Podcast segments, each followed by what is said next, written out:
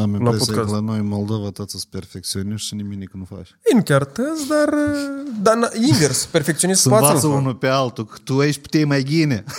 Noi avem așa o chestie, Ladă, da, de da. ce să faci. Știi și am vrut să întreb. Uh, uh, iată, hai să începem mai, mai pragmatic și mai, mai simplu. Uh, Și să începem și de la Vlaicu, că Vlaicu a tăcut mult timp în, în podcast. Tu când simți că n-ai motivație, și întreprind? Nimic.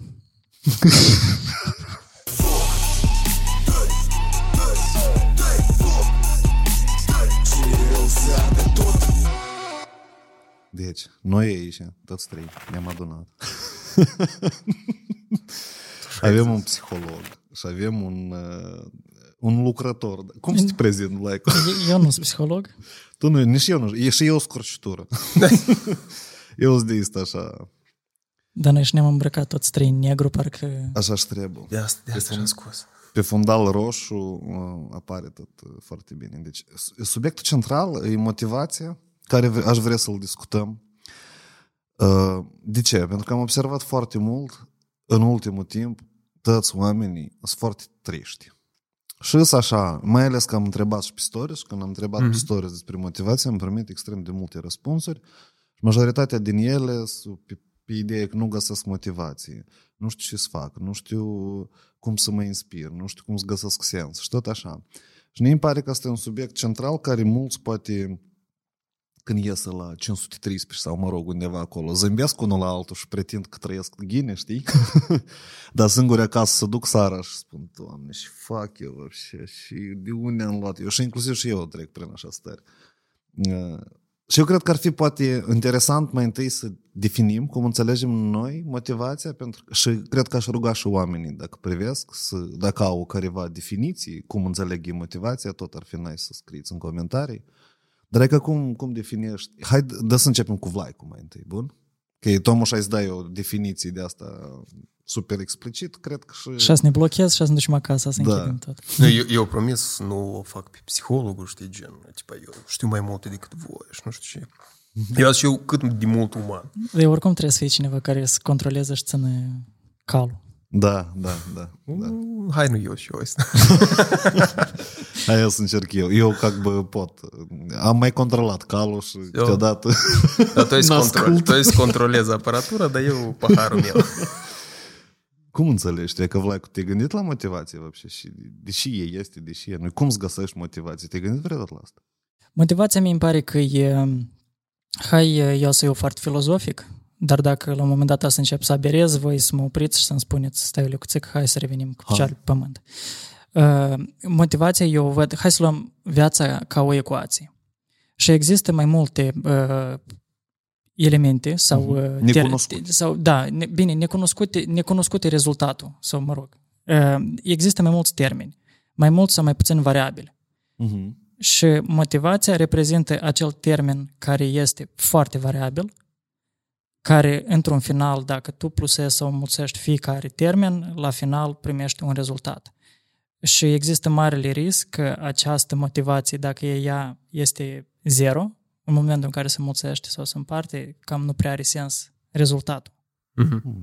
Tip, e, Într-un fel așa, AX plus B e egal cu... Sau și mai e că degrabă unde I- X e motivație. Sau mai degrabă X înmulțit la B, și unde B este motivația. Mhm, mhm. Și dacă motivația asta este aproape de zero, atunci riști ca rezultatul să nu aibă sens sau să fie egal cu zero. Adică Ok. eu cumva pentru mine cam așa, uh, cam, cam asta ar fi pentru mine definiția, pentru că eu nu am uh, niște termeni foarte exacti cum să o definesc. Dar eu îmi dau seama că în momentul în care această motivație, această energie, acest drive, pentru că de fapt pentru mine motivația este egal cu drive.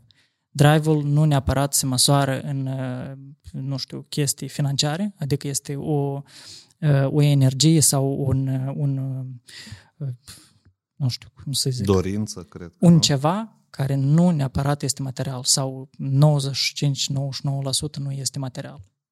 Ok, ok, da. Are sens. Nu, vezi că e ca tu cumva cu drive-ul asociezi, dar eu cu inspirația mai mult îl asociez. Tot, eu tot m-am gândit cum să definesc și înțeleg că asta e un concept abstract cumva în capul meu. Adică eu nu pot defini, asta e ceva uh, nematerial Dar uh, urmărind, de exemplu, cum eu funcționez și, și videouri mă uit, pentru mine motivația e mai mult egală cu inspirația și cu sens. Adică mm-hmm. în momentul în care eu găsesc sens de a face ceva și sensul ăsta e super, el mă aprinde, mă aduce în drive iarăși, apă da, eu tot funcționez. Adică eu lucrez cu mare dorință și repede și, și din contra, că nu găsesc sens. Dar e că acum e problema mare la noi, societate, că puțini tineri găsesc sens. Sau nu că tineri, mm-hmm. вообще, mm-hmm. oameni, mm-hmm. știi? Și asta, din punctul meu de vedere, ține de la toate schimbările, de la pandemii îngoașe care s-au întâmplat, de stresurile, faptului că Ucraina e în război și tot așa. Asta foarte tare afectează și mulți pur și simplu pierd, se blochează. Dar revenind la mine, pentru mine asta e mai mult inspirație. Eu sunt de acord cu amândoi, pur și simplu acolo sunt mici devieri. Adică dacă, dacă așa să luăm, hai să zicem, după dicționare, psihologie, acolo, ar, dacă să simplificăm, ar fi așa o, o combinație dintre partea asta fiziologică, comportamentală, cognitivă și toate este an și partea socială care te influențează. Și când tu ai zis despre ecuație, adevărat că adică poate fi partea fiziologică, tu, de exemplu, e afectată, dar tu vrei ceva să faci, dar tu e ca nu ai puterea asta, tu n-ai dormit, tu n-ai mâncat. Adică necesitățile tale primare de care îi răspunde securitate, ele nu sunt alimentate. Și în cazul dat, motivația ta cumva îți duce într-o parte. Și aici ține de inspirație, tu ai spus. E ca asta de obicei partea asta cu videourile pe YouTube, uh-huh. când noi vedem o, așa, nu știu, scoală, uh-huh. давай, mujic, fă, fă flotări, suite, tu vrei să ajungi campion, nu știu, și lasă. Rocky, da, da, Я da, тебя da. держал вот здесь. Da, da, da, da, da. și asta e o parte componentă a motivației, emoție. Că asta e ideea la acestor videouri. Când tu te uiți, tu cumva te inspiri sau tu ești în furii, tu ești într-o situație în care, de exemplu, n-ai ieșit din trânsă, dar vrei să ieși din furie, deși eu sunt în zona asta. Sau ai să fii într-o zonă de frică, că acolo în video tu vrei să stai toată viața ta în casă și nu o realizezi și tu te sperii din cauza asta și tu începi a face ceva. Sau poate să fii, de exemplu, nu știu, vinovăție că n-ai făcut și cumva să te inspire. Numai că, uite, există și o altă, un alt moment în care inspirația poate să nu funcționeze așa tare. Uh-huh. Cât este mai tare inspirația, motivația ce care noi zicem de tip inspirațional, cu atât mai puțin poți tu să faci. Paradoxul e că așa ajungem în, hai să zicem așa, ca o axă de U inversat, tu trebuie să ajungi la un nivel optim de motivație. Mm-hmm. Pentru că dacă tu ești prea inspirat, tu ești prea excitat și tu nu poți să te apuci și cheltui foarte multe resurse în cazul dat. Și atunci cumva ieși da, dar ieși nu cumva. Blin, eu tare sper că n-am fost tare psiholog în cazul. Eu mă uit la piețele voastre și voi așa... Noi ne-am blocat. Eu așa văd... nu, nu, eu ascult și mă gândesc că tu ai zis că să nu fii foarte excitat și de aici vine prima, în general, un fenomen tare renumit, asta e să te motivezi tare mult și să prinzi motivația când trebuie să te culci înainte de somn. Oh. Nu știu, tu ai avut așa chestii? Da, eu am avut, dar acum nu mai am. Nu? Nu. Dar cum ai eliminat tema asta? Eu, pur și simplu, m- vine ora 8, de exemplu, Uh-huh. și eu pur și simplu încerc să nu mă gândesc la lucruri deloc.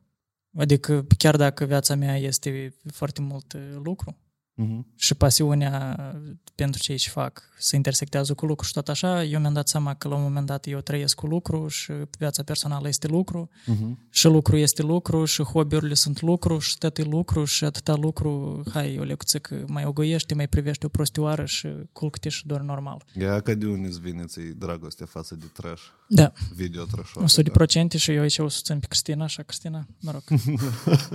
Dar are sens ce spune el, pentru că, e că partea asta poate fi și din motivația comportamentală. Când tu, de exemplu, ți-ai făcut o deprindere la o anumită oră și, și anume deprinderea aceea ți-a oferit trei componente importante. Adică tu știi cum să faci, știi că poți să faci să dai la o parte telefon, de exemplu, și să aduce beneficiu, că e că tu am mai enumerat, că, e că viața e lucru, așa e lucru, așa e lucru, și e că deși eu trebuie să dau într-o parte.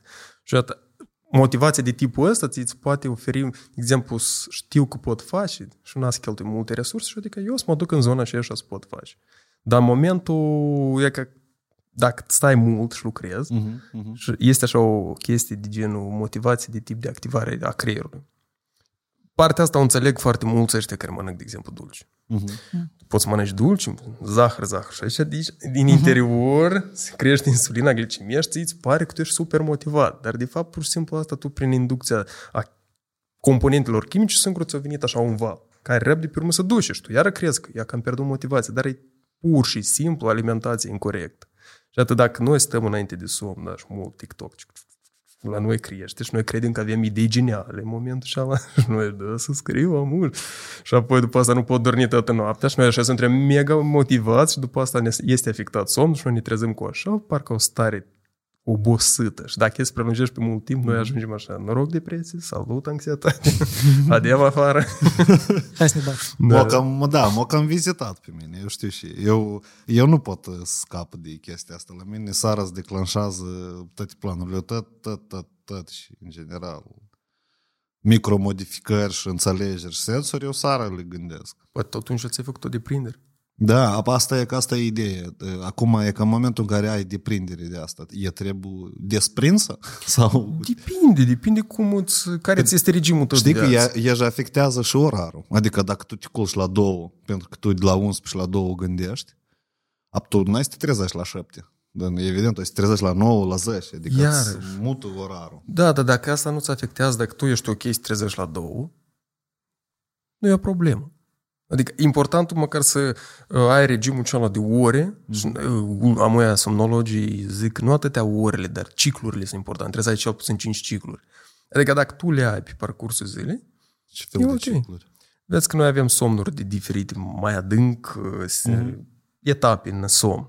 Adică știi momentul acela când tu adormi pe o perioadă de timp și când trezești, tu trezești așa de obosit. Adică înseamnă că tu ai fost forțat să ieși din somnul cel adânc. Uh-huh. Adică avem nevoie de 5 cicluri de astea complete ca tu să te simți restabilit, odihnit și în momentul ăsta dacă tu le faci, de exemplu, parcurs, uh-huh. și pentru tine e suficient. Adică nu are importanță că tu te culci la 3 dimineața și trezești, de exemplu, la 12. A, eu am auzit de așa orar, cumva, 3 ori dormi, 3 ori lucrezi. Sau trei ore dormi și șase ore lucrezi, ceva de genul. Poate fi, numai că trebuie să, trebuie să fie așa o caracteristică personală pentru tine. Adică trebuie să vezi, funcționează asta pentru tine sau nu. Mm-hmm. Pentru unii extrem de mult nu funcționează. Pentru mine 9 ore sau 10 ore asta trebuie să fie numai decât de somn.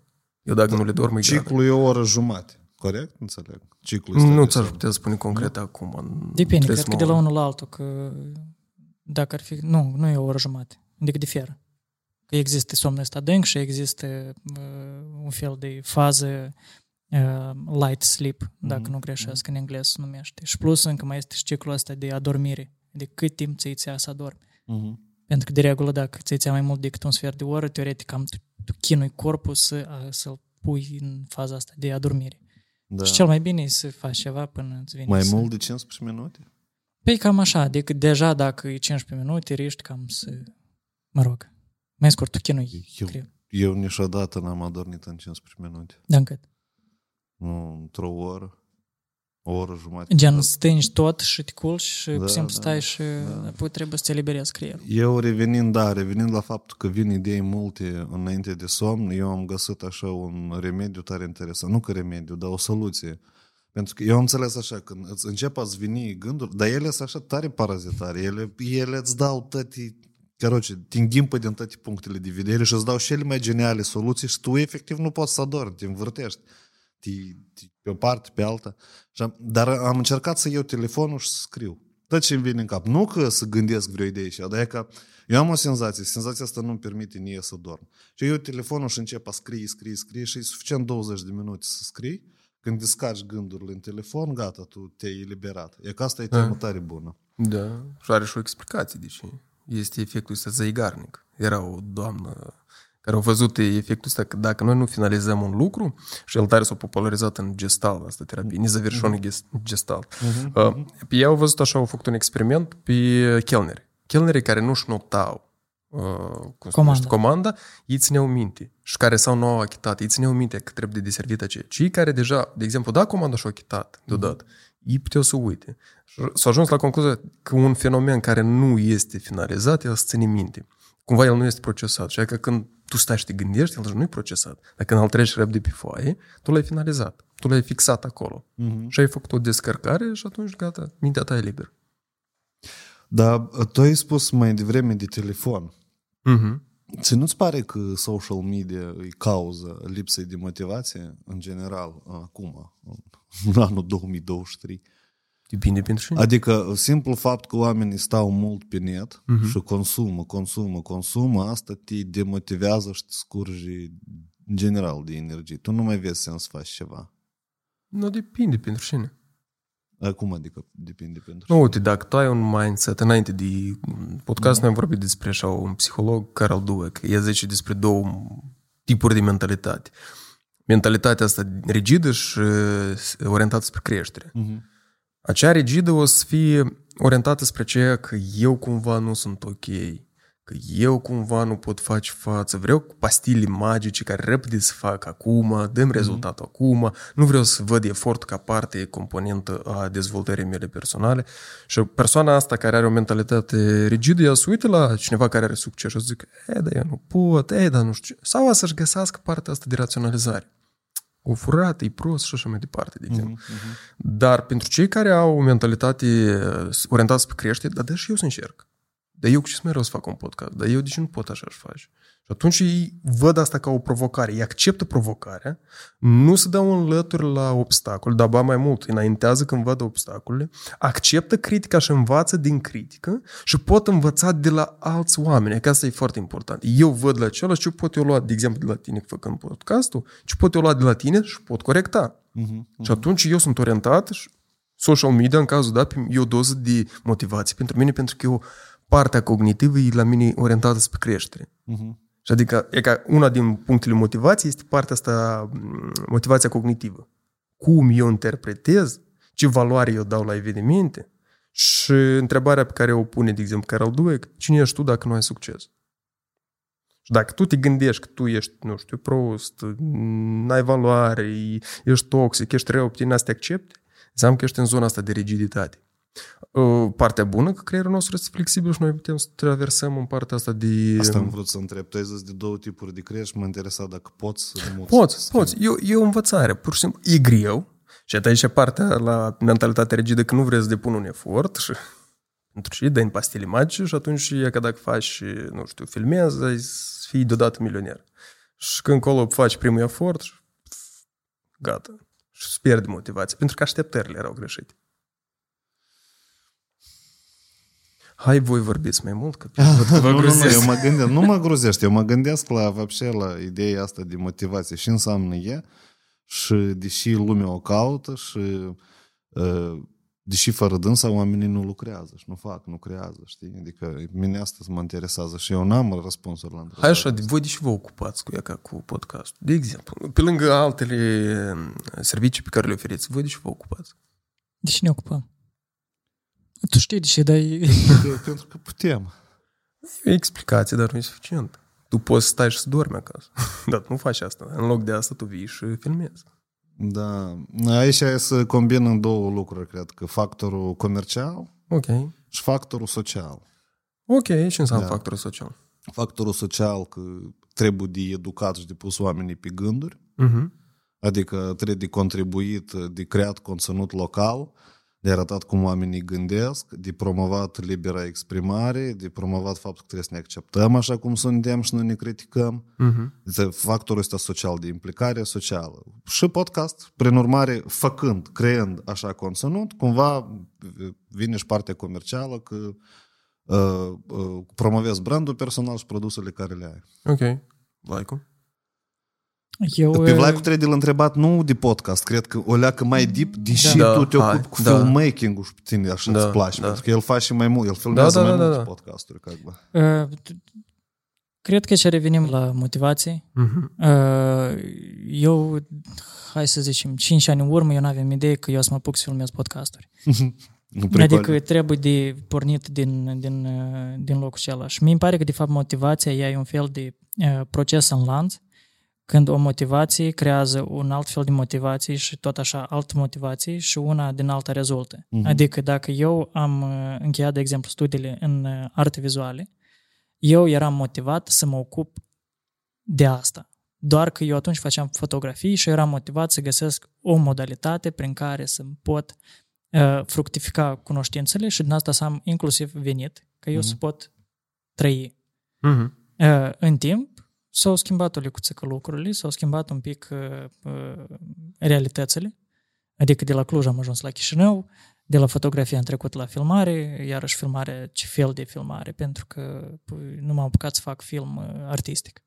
Adică eu cel puțin n-am văzut pentru mine asta motivație de a munci, de exemplu, câțiva ani la un film care să fie undeva uh, proiectat și cu asta să termine. Adică eu mi-am dat seama că podcastul este o formă prin care mă pot manifesta, în același timp aduce plus valoare la nivel de conținut, plus uh, diversificăm un pic ușor modalitatea de transmitere a informației în Republica Moldova, adică să nu ne limităm doar la uh, media tradițională, uh, ziar, radio, reviste, adică presa scrisă și te- televiziunea, da, radio, și eventual să creăm anumite standarde eventual în piață și să încercăm să creăm un soi de mm, eu nu vreau să o numesc luptă, dar cel puțin să motivăm sau să uh, îi provocăm, să-i provocăm da? pe mm oameni să uh, fie cel puțin mai competitivi la nivel de, de produs media.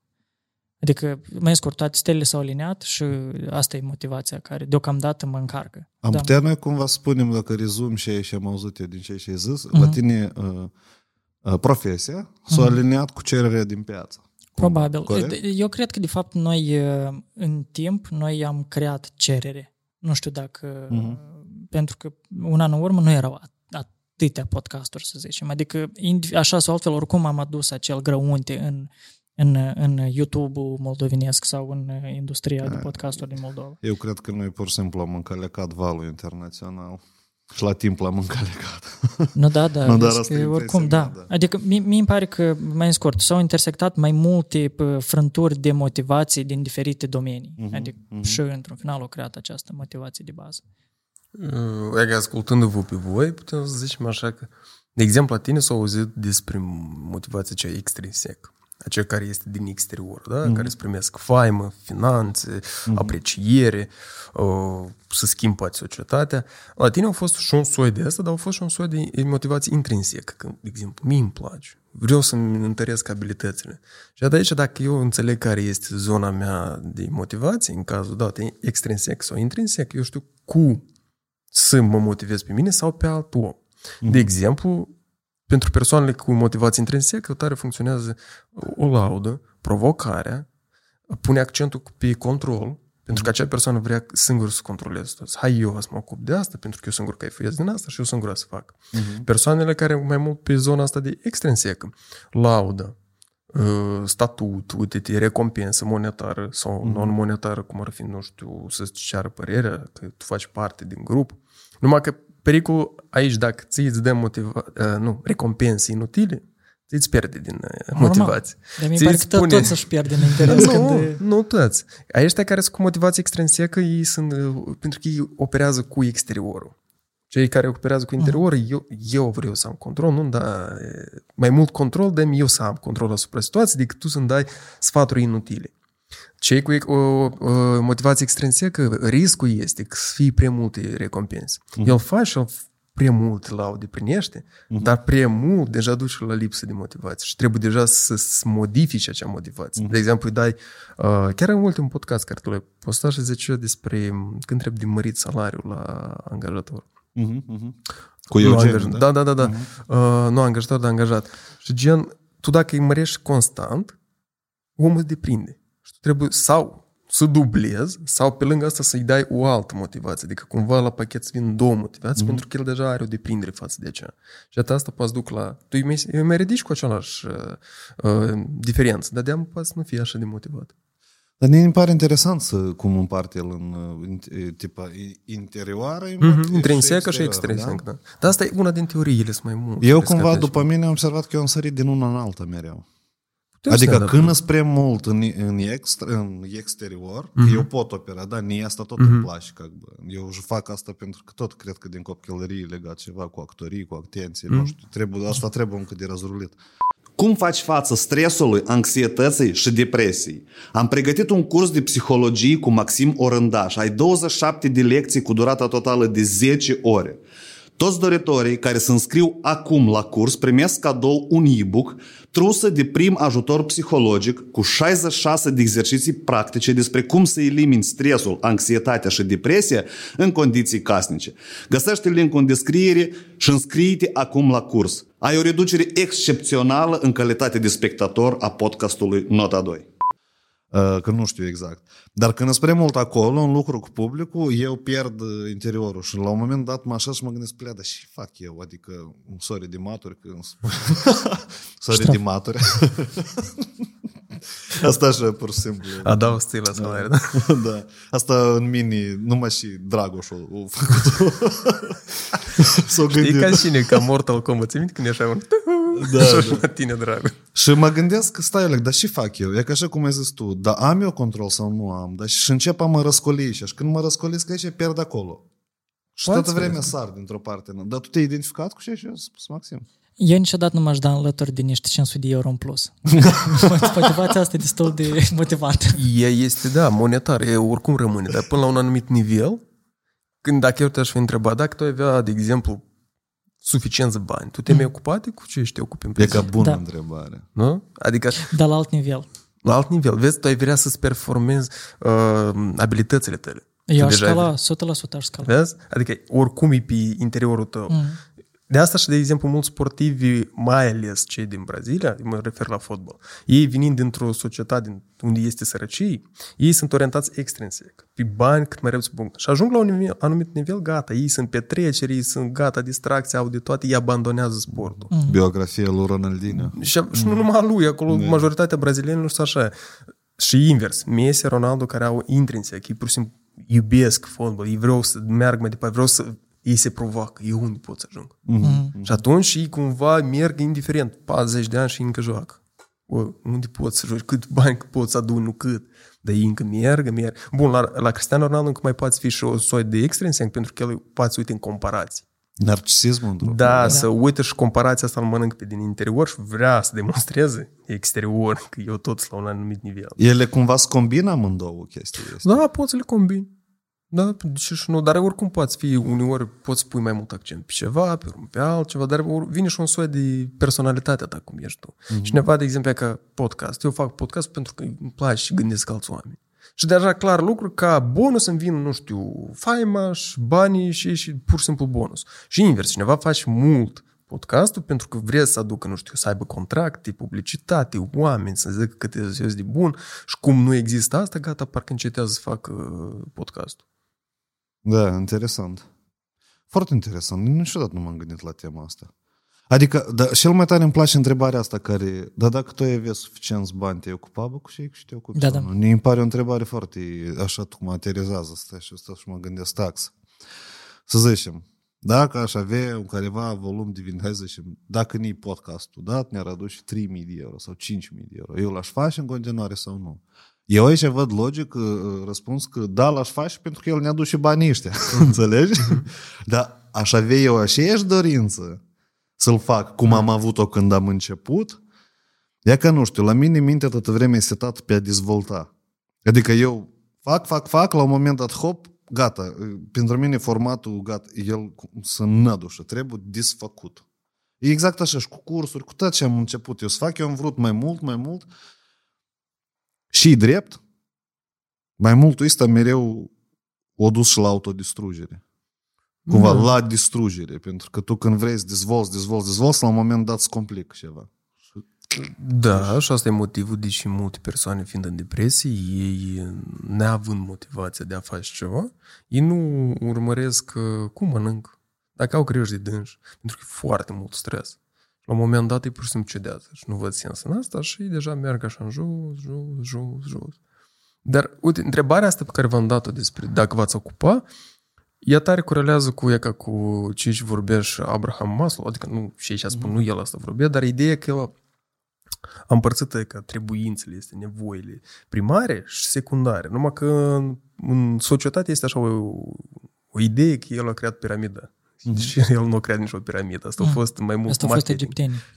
egipteni, dar până la egipteni au fost și altcineva, și babilonieni. Și, dar ideea că el a, mai mult a, a făcut diferența asta dintre uh, trebuințele astea, nevoile de securitate, unde acolo este mâncarea, somnul, odihna, uh, nu știu, sexul, Securitate, setea, da. da? Și zona de creștere, unde poți să de- dezvolți. Asta este interesul, asta poate să fie ceva spiritual, frumos, o arta.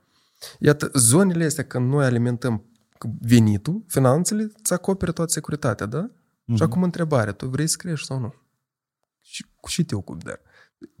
Deodată îți răspunde. Tu până acum te ocupai pentru că vrei să ieși, ai văzut zonă de a crește financiar sau pur și simplu tu vrei să modifici pentru că vezi în asta creștere. Deci îți alimentezi deja nevoile astea secundare în care eu vreau să cresc.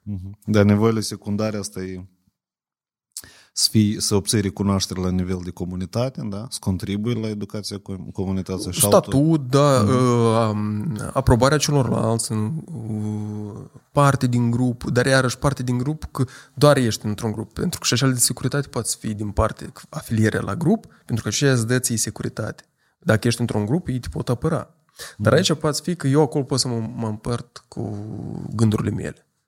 Sau că vreau să arăt un proiect de meu. Și apropo, asta era o problemă mare pentru mulți angajați, când uh, uh, erau, li se scădea motivația și îi întrebau, dar voi de ce aveți motivația scăzută și ce ar trebui să facă angajatorul ca voi să aveți motivația crescută?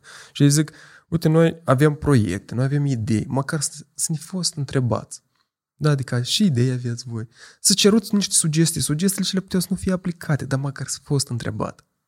Și dacă eu aș fi fost întrebat, eu avea să am speranța asta. Asta, eu aici de-am все, mă încep a mă aprind. Dar de ce omul are nevoie de asta? Asta și nu e logic. Adică, m- tipa, iem în seamă și eu și motivat? Așa Nu. iese, nu? Nu. Uh, La răspuns poate să vină un autor. Sau fă vid, te rog frumos, că eu sunt important și eu sunt mot- să fiu motivat? Dar noi toți vrem să fim importanți. Noi ne-am născut cu dorința de a fi importanți.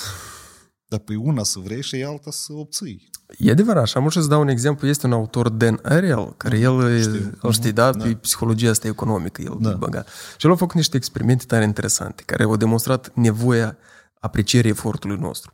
Erau puși uh, un grup de oameni și îi propunea, uite, construiește acest Lego și tu îmi spui cu cât vrei să-l vinzi. Nu, și să începe, de exemplu, cu 10 cenți, 30 de cenți. Să-l dădea. Tu îi dădea altul și zici, tu ești gata să-l, să mai faci unul? Și eu, da. Dar Lego ăsta care l-a făcut tu în fața lui, îl descompunei. Mm-hmm. Îl demontai în fața lui. Dar îl plăteai atâta cât cere el. Da, tu el spunea. Până la un anumit nivel, el omul gata, refuza, el nu mai vrea să facă. Deci a devaloriza efortul unui om e la fel de parcă l-ai distruge. Că, De fapt, tu îi distruge efortul lui. Dar mare efort acolo nu era. Da, adică nu, nu mare, tu faci un Lego, da, pur și simplu. Dar ideea că tu în fața lui, pur și simplu, demontai și îl puneai la o parte. Asta le scădea motivația ca și la eh, participanți. Și mai era și un alt experiment în care erau puși trei, trei grupuri și oamenii scriu ceva. Și ea ca uh, experimentatorul lua foaia, se uita și, hmm, ok, pune deoparte.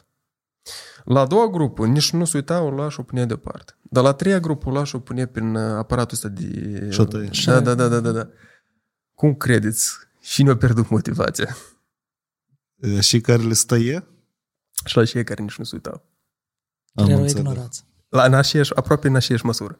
Deci, a ignora efortul unui om e la fel ca și mm-hmm. parcă le distruge. Mhm.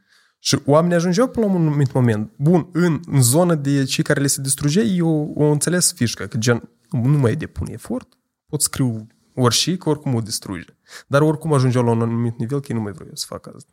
Că nu era apreciat. Și atunci vine efectul ăsta Ikea. Știți de efectul Ikea? Nu? Nu? Nu. Mai înainte efectul Ikea, ei cum făceau? Ikea au văzut că hai să cumva să-i motivăm pe oameni să cumpere mai mult și puneau diferite pliculețe cu prafuri. Unde puteai să faci, nu știu, cocktail sau, nu știu, dar rapid, acolo trebuie să pui apă și praful. Mhm. Iupi.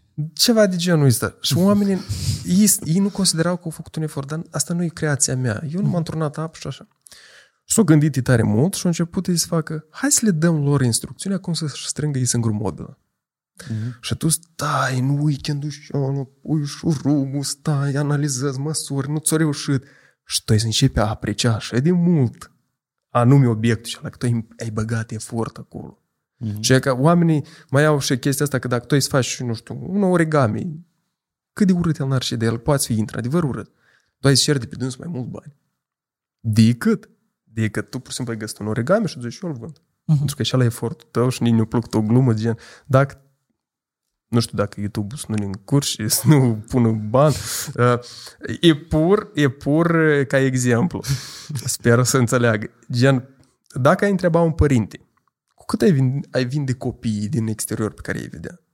O să zic că da, prețul ăsta, prețul ăsta, prețul ăsta. Dacă să întreb, da, pe copilul tău cu cât le vinde, uh-huh. deodată automat e că așa ar crește prețul, pentru că efortul meu în a crește, eu sunt, adică tu nu vezi rațional situația, dar tu te uiți la efort. Și aici e și explicația. Efortul meu, eu vreau să fie apreciat, să fie luat în considerare. Chiar dacă tu n-ai să-l aplici, dar măcar să știu că tu, ca angajator, tu ții cont și ca una din motivații care poți crește, să faci ca o întâlnire și spune, hai, dați-vă cu părere, hai și vedeți, și idei aveți. Și atunci omul simte că e luat în considerare și el poate să arunci, poate cine știe, poate influențează asta cumva. Și asta poate crește motivația la muncă. Pe ce interesant. e Sau povestea. musai. Ar fi asta oare uh, un soi de punct de pornire, de exemplu, pentru dezvoltarea statului? Să faci multe referendumuri, să întrebi oamenii dacă sunt de acord cu anumite schimbări sau nu? Ca oamenii să, fie, să se simtă parte a procesului de decizii? Ar putea, putea să scoată, să... dar iarăși așa poate fi, depinde că dacă se dau toți cu părerea, poate fi un haos, Mm. dar uh, ar putea, dacă să fie un sistem bine Pe le, pus. de referendum le dai, eu pui o întrebare foarte clară și da sau nu. Cumva, pe principiul ăsta, nu că pe ce părere ai despre piepini și Tu poți și milioane despre asta. de- Eu, momentan, sunt necesitate, dacă tot intrăm, suntem în context, ce ne-a venit o idee să mă uit și să mă adresez tuturor oamenilor care ne privesc pe noi și să spun mulțumesc mult că ne priviți, că depuneți. Efortul vostru e apreciat. Apropo, like-uri, comentarii, distribuiri, stories, etichetări, da, da, da. Dar revenind la chestia cu statul, e pricolnă temă. La mine s-a făcut asocierea exact așa, că noi acum facem curs de Instagram, de Insta Stories, anume specializat pe Stories. Și acolo unul din principii este principiul interacțiunii. Este o lecție dedicată.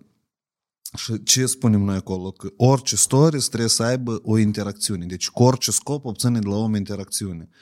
Și uh, este chestia asta, principiul interacțiunii, fix ca în filmul Bandersnatch, da? Uh-huh. Unde tu te uiți la film și pe tine te întreabă, tipa, și decizii să iei erou, dar da. scenariul de-am e prevăzut. Și cumva Da. tu intri în momentul ăsta că tu ești implicat, tu ești motivat să privești, dar până la urmă tot e predefinit. Mhm. În jocuri, în jocuri video fix așa, Da, da, că- îți alegi Da, partea da, care... dar pe mine, asta, pe, pe mine asta mă deranjează. Adică și sens ar avea dacă pe mine m-ar întreba la lucru de idei, dacă ideile astea nu s-ar implementa și вообще nu s-ar produce nicio schimbare. Depinde ce idei poate să iei în considerație.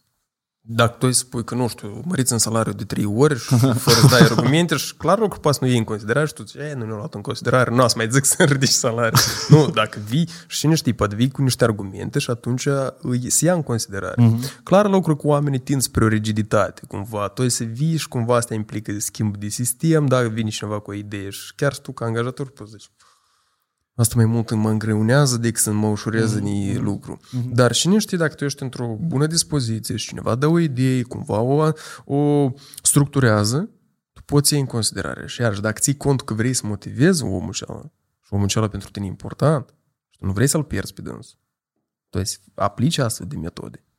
Da, sunt de acord. E- e- Uite, dialogul devine tot mai interesant și mai interesant. De să trecem o leacă prin stări. Eu aș vrea să Hai. vă citesc și eu scris oamenii. Hai Cum au definit oamenii pe Instagram uh, motivația. Asta e dorința de a schimba plus acțiune. Și ca să ai dorință, trebuie să știi exact ce anume nu-ți place și vrei să schimbi. Как вы на это смотрите? Spune. dorința de schimbare. Da. Adică e suficient să, să vrei, să ai dorința să schimbi și să schimbi asta. Asta și înseamnă motivație.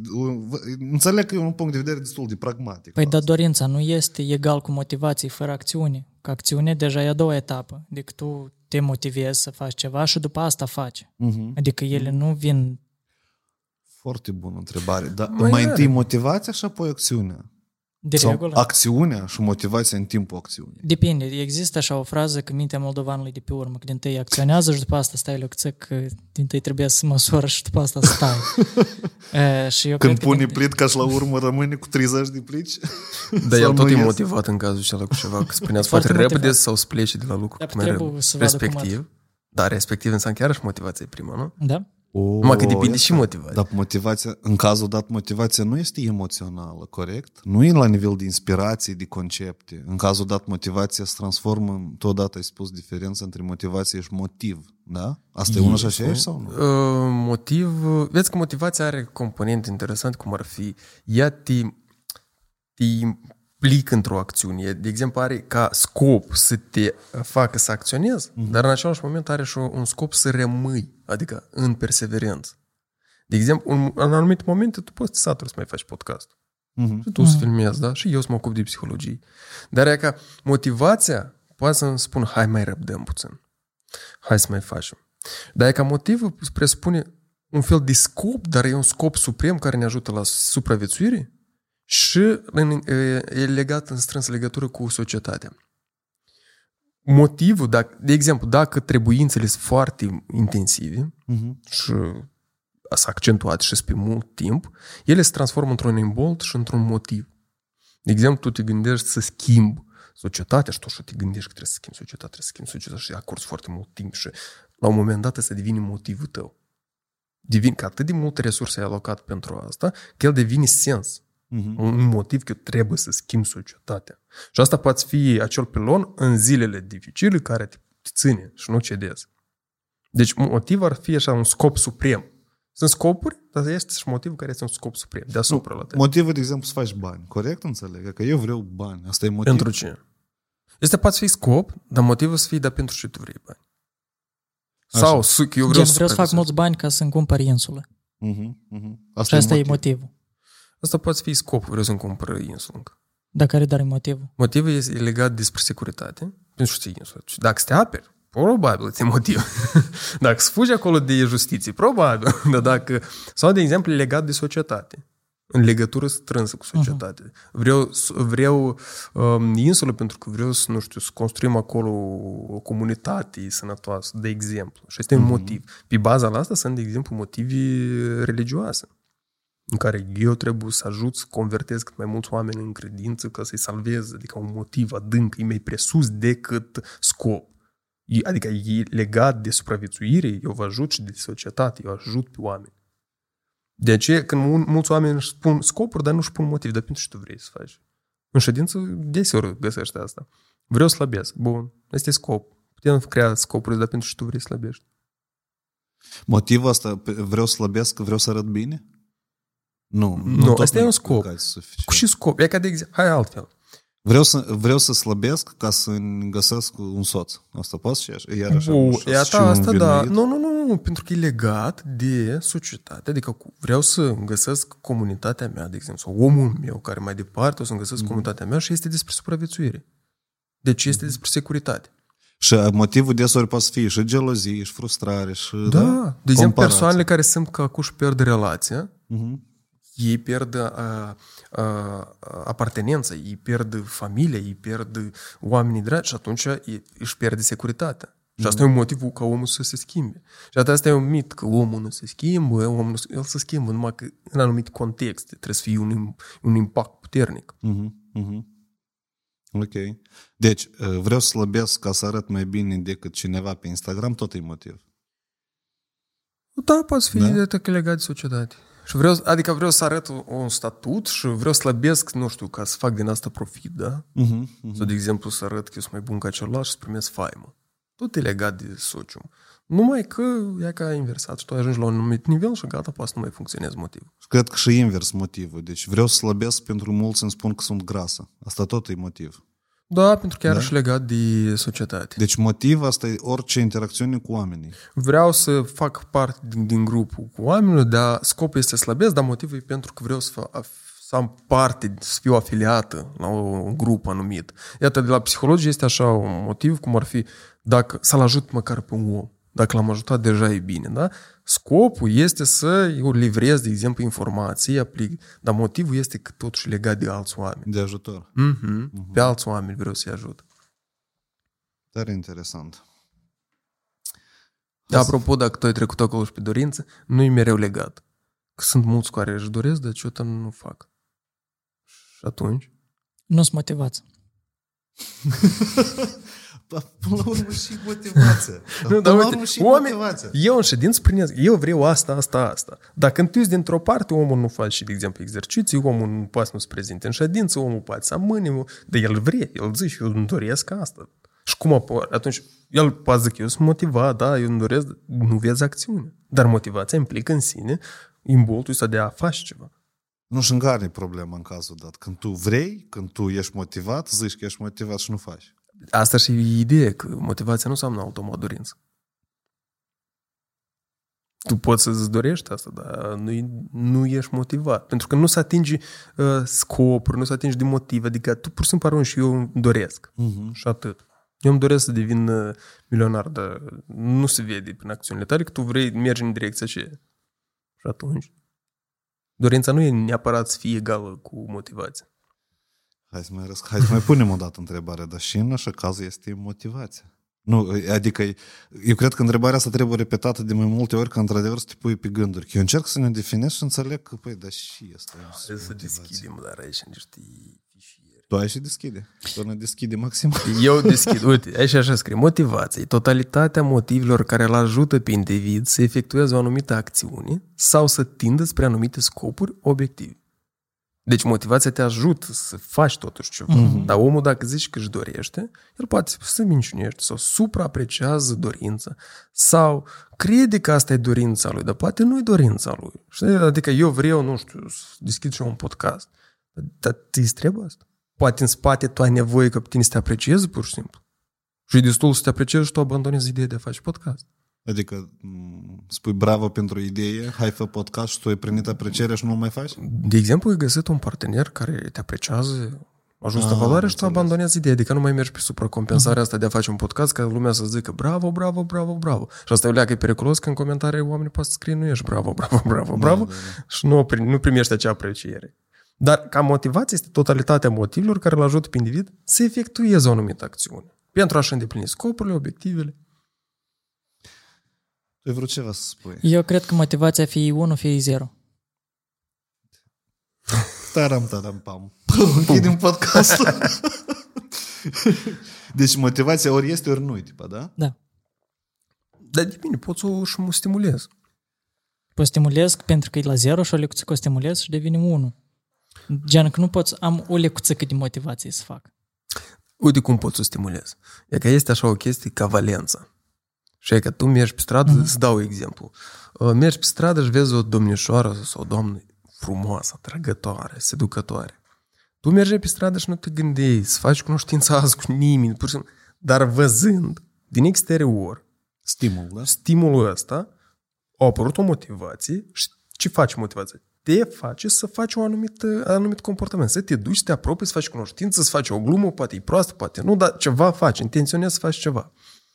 Păi valența asta depinde încă și de experiențele tale. De exemplu, dacă tu ai reușit în în trecutul tău să faci mai mult cunoștință cu domniți care ți e ușor, atunci tu văzând automat. Tu nu, uh-huh. nu trebuie să depui forța asta evolutivă, adică nu trebuie să te pui să Să te te impui, impui. da. Dar că, dacă ți ai alte experiențe, atunci tu cumva trebuie să te impui. Și atunci e un conflict interior, trebuie să fac sau să nu fac. Un alt exemplu de conflict de valență ar fi, tu vrei să te duci la prietenii tăi care sunt, de exemplu, nu știu, la Briceni. Ok. Bun, Să înțeleg că ai prieteni la Brece? Nu, nu, nu. La Briceni ți-e greu să te duci, dar ai prieteni care tu vrei tare să te vezi cu dânsi. Și și un conflict. Cum să fac să ne vedem? De aici, dintr-o parte, eu nu vreau să mă duc tra drumul ăsta. Benzina e scumpă. Dar ai multe explicații, dar din altă parte vrei să te duci, că vrei să-i vezi, nu că vrei să te duci, dar vrei să-i vezi pe oameni. Și aici vine un conflict. Și aici Valența poate să piardă în uh, pofida nevoilor. Un exemplu. Dacă tu ai alegeri, tot atunci uh, depinde de valența obiectului. Mă refer, borșul, dacă e rece și tu ai alegere, tu îi zici, nu, nafic. Eu sunt cum, mă comand o pizza, nu știu, mă duc eu sushi, altceva, numai nu borșul este roșu. Dacă tu n-ai mâncat trei zile, nevoia de a mânca și să supraviețui, tu ai să zici, nu mă interesează că el e rece, de-l încoace. Înțelegi? Deci nevoia să fie mai presus decât valența, dar uite că valența poate să influențeze. Asta ca în anecdotă și ala când la Motan după, Greci? după anul nou îi pun greci, că da, Da, și da, el da. prima zi după anul nou nu, Deci eu și nu nu. vrea să mănâncă. Știți anecdota? Eu știu. Ok. Apa asta e despre Valență? Adică Valența, chiar o căutam concret cum să fie definită Valența, că ideea acolo este că din exterior are o caracteristică pozitivă sau negativă. Mhm. Și dacă tu ai alegerea, tu te conduci după Valență. Îmi place, nu-mi place, arată frumos. Faci nu arată, mulțumesc. da, da, da, și faci genul. Dacă îți traduci. Dar dacă este nevoia de incompetență, Valența este cu nevoie, cu trebuință, că eu trebuie să supraviețuiesc, atunci Valența îți dă la o parte și nu are importanță că macaroane sau borșa la e de vreo 3 zile rece, eu o să-l mănânc de încoace. Eu pe album încă n-am găsit un răspuns la întrebarea asta și motivația și cum să, cum să, caroce, cum să nu te gruzești, hai eu în moldovnești. Uh-huh. Pentru că la noi, restul, la noi mulți gruzesc, am, da? Și întrebările de la oameni care eu am primit, asta e uh, stări triste, uh, nu găsesc sens să fac și uh, cum să mă motivez să fac, deși mă simt rău, deși nu am dorință să fac ceva. Și că de aici apar simple întrebări, dar și asta e motivația, cum să o ai mereu și cum să ieși din stările astea. Știi? Adică sunt trei întrebări, pe sute, care aș vrea eu să le găsesc în podcastul ăsta și în conversația asta.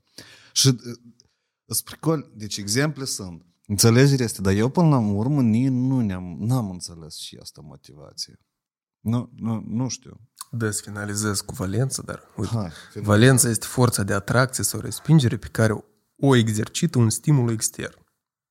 Clar? Mhm, mhm. Da. Deci sau el te atrage sau te respinge. Adică Și podcastul asta te nota poate- 2 are o valență. Ori tu vrei să-l privești, ori nu. Ori Vadim te atrage, ori Vadim te Apropo, respinge. experiența, de exemplu, cu Vadim, poate să... Și apropo, noi aveam și încă tipuri de motivație spre realizare sau spre evitarea eșecului. Da? Adică noi putem să fim motivați de a realiza ceva și în același Mhm. moment să fim motivați extrem de tare să nu avem eșecul. Da? Ne aducem aminte de perfecționiști. Ei sunt foarte motivați să facă lucruri într-atât de bine, numai să n-aibă eșec. Mhm. Și altul poate să aibă motivație doar să fac. Nu mă interesează ca să am eșec, eu merg spre ce să fac, vreau să experimentez, vreau să încerc. De aceea, Valența față de o situație, poți să-l motivezi de ce o să nu se uite la tine. Am La impresia că podcast. la noi în Moldova toți sunt perfecționiști și nimic nu faci. Ei, nu chiar tăzi, dar, dar na- invers, perfecționist Să poate învață să-l facă. unul pe altul, că tu aici puteai mai ghine. Noi avem așa o chestie, da, de-am ce să faci. Știi și am vrut să întreb, uh, uh, iată, hai să începem mai, mai pragmatic și mai, mai simplu uh, și să începem și de la Vlaicu, că Vlaicu a tăcut mult timp în, în podcast. Tu când simți că n-ai motivație, și întreprind? Nimic.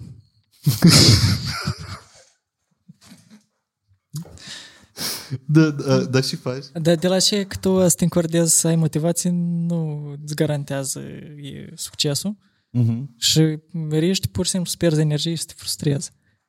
Aștept să le cuțăc. Nu, uite, ai un proiect, trebuie să dai da. Da. peste o lună, tu ai filmat. Da. Da. Că, de exemplu, hai să intrăm într-o situație simplă. Hai. Tu ai filmat un podcast și trebuie peste o săptămână uh, să-l predai, de Da. exemplu. Dar nu arde, dar tu știi că de, de mult colaborezi cu omul ăsta și tu ai putea să-ți permiți, de exemplu, să amâni încă cu două săptămâni. Uh-huh. Dar de regulă trebuie să-l dai peste o săptămână.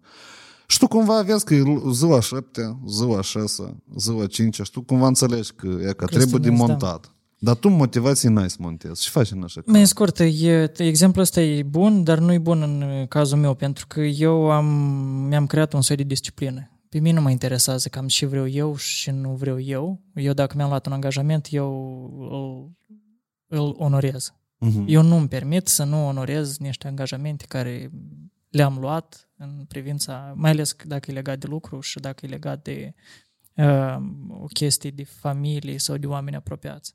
Adică chestiile care nu sunt importante, acelea ok. Nu neapărat uh, dacă am zis că mă văd cu cineva, dacă nu ne reușește să ne vedem, eu nu las tot și haidem să ne vedem. Mhm, mhm. Așa că exemplul ăsta cu lucru cu mine cam nu prea se potrivește. Pentru că Nu. eu îmi fac timpul în dependență de ce am eu de făcut. Adică eu îmi Mhm. prioritizez activitatea și... Adică eu n-am să mă duc să, nu știu, e, nu mă duc mai devreme acasă, de atac s-a sculat că vreau mai devreme acasă. Mhm. Adică eu să mă duc exact în momentul în care am să știu că eu îs stăpân pe situații și eu mai am de lucru încă o oră și ca să nu mă culc azi mai târziu, eu las pe mâine acea oră Mhm. care o pot să, să o implic. Așa că în cazul ăsta nu știu cum să... Mai scurt, disciplina. Deseori disciplina parcă m- mai tare bate motivația. Adică motivația, e- cu motivație eu încep să fac un lucru nou care mă entuziasmează. Mhm. Acest lucru nou de motivație, el treptat se transformă în obișnuință și această obișnuință în disciplină. Și în momentul în motivație nu e mai mult. Uh, motivația, e, cum să zic, e, par- e practic aceeași energie, doar că ea se transformă e într-o altă formă.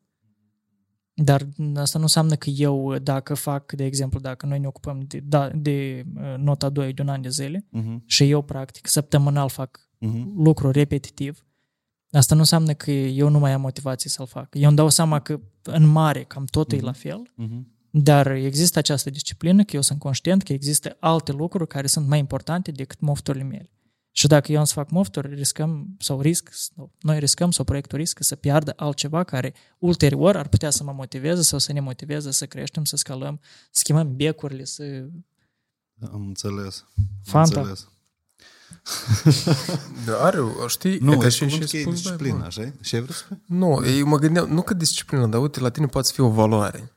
Valoarea angajamentul. Da? Adică Mhm. mm-hmm. eu am un angajament, asta poate să fie o valoare personală care mă ajută, de fapt, să mă mențin și să merg înainte și nu-mi permite să cedez. Mhm. Și valoarea e o componentă a motivației.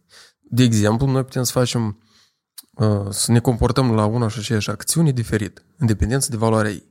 De exemplu, tu poți să faci 5 km să mergi pe jos până, nu știu, dacă îți dorești să-ți cumperi o tehnică anumită și tu arzi din răbdare pentru tine prezintă o valoare, tu ai să faci acei 5 km.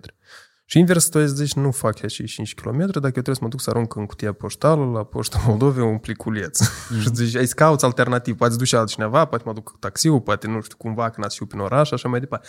Adică actul e așa, la 5 km.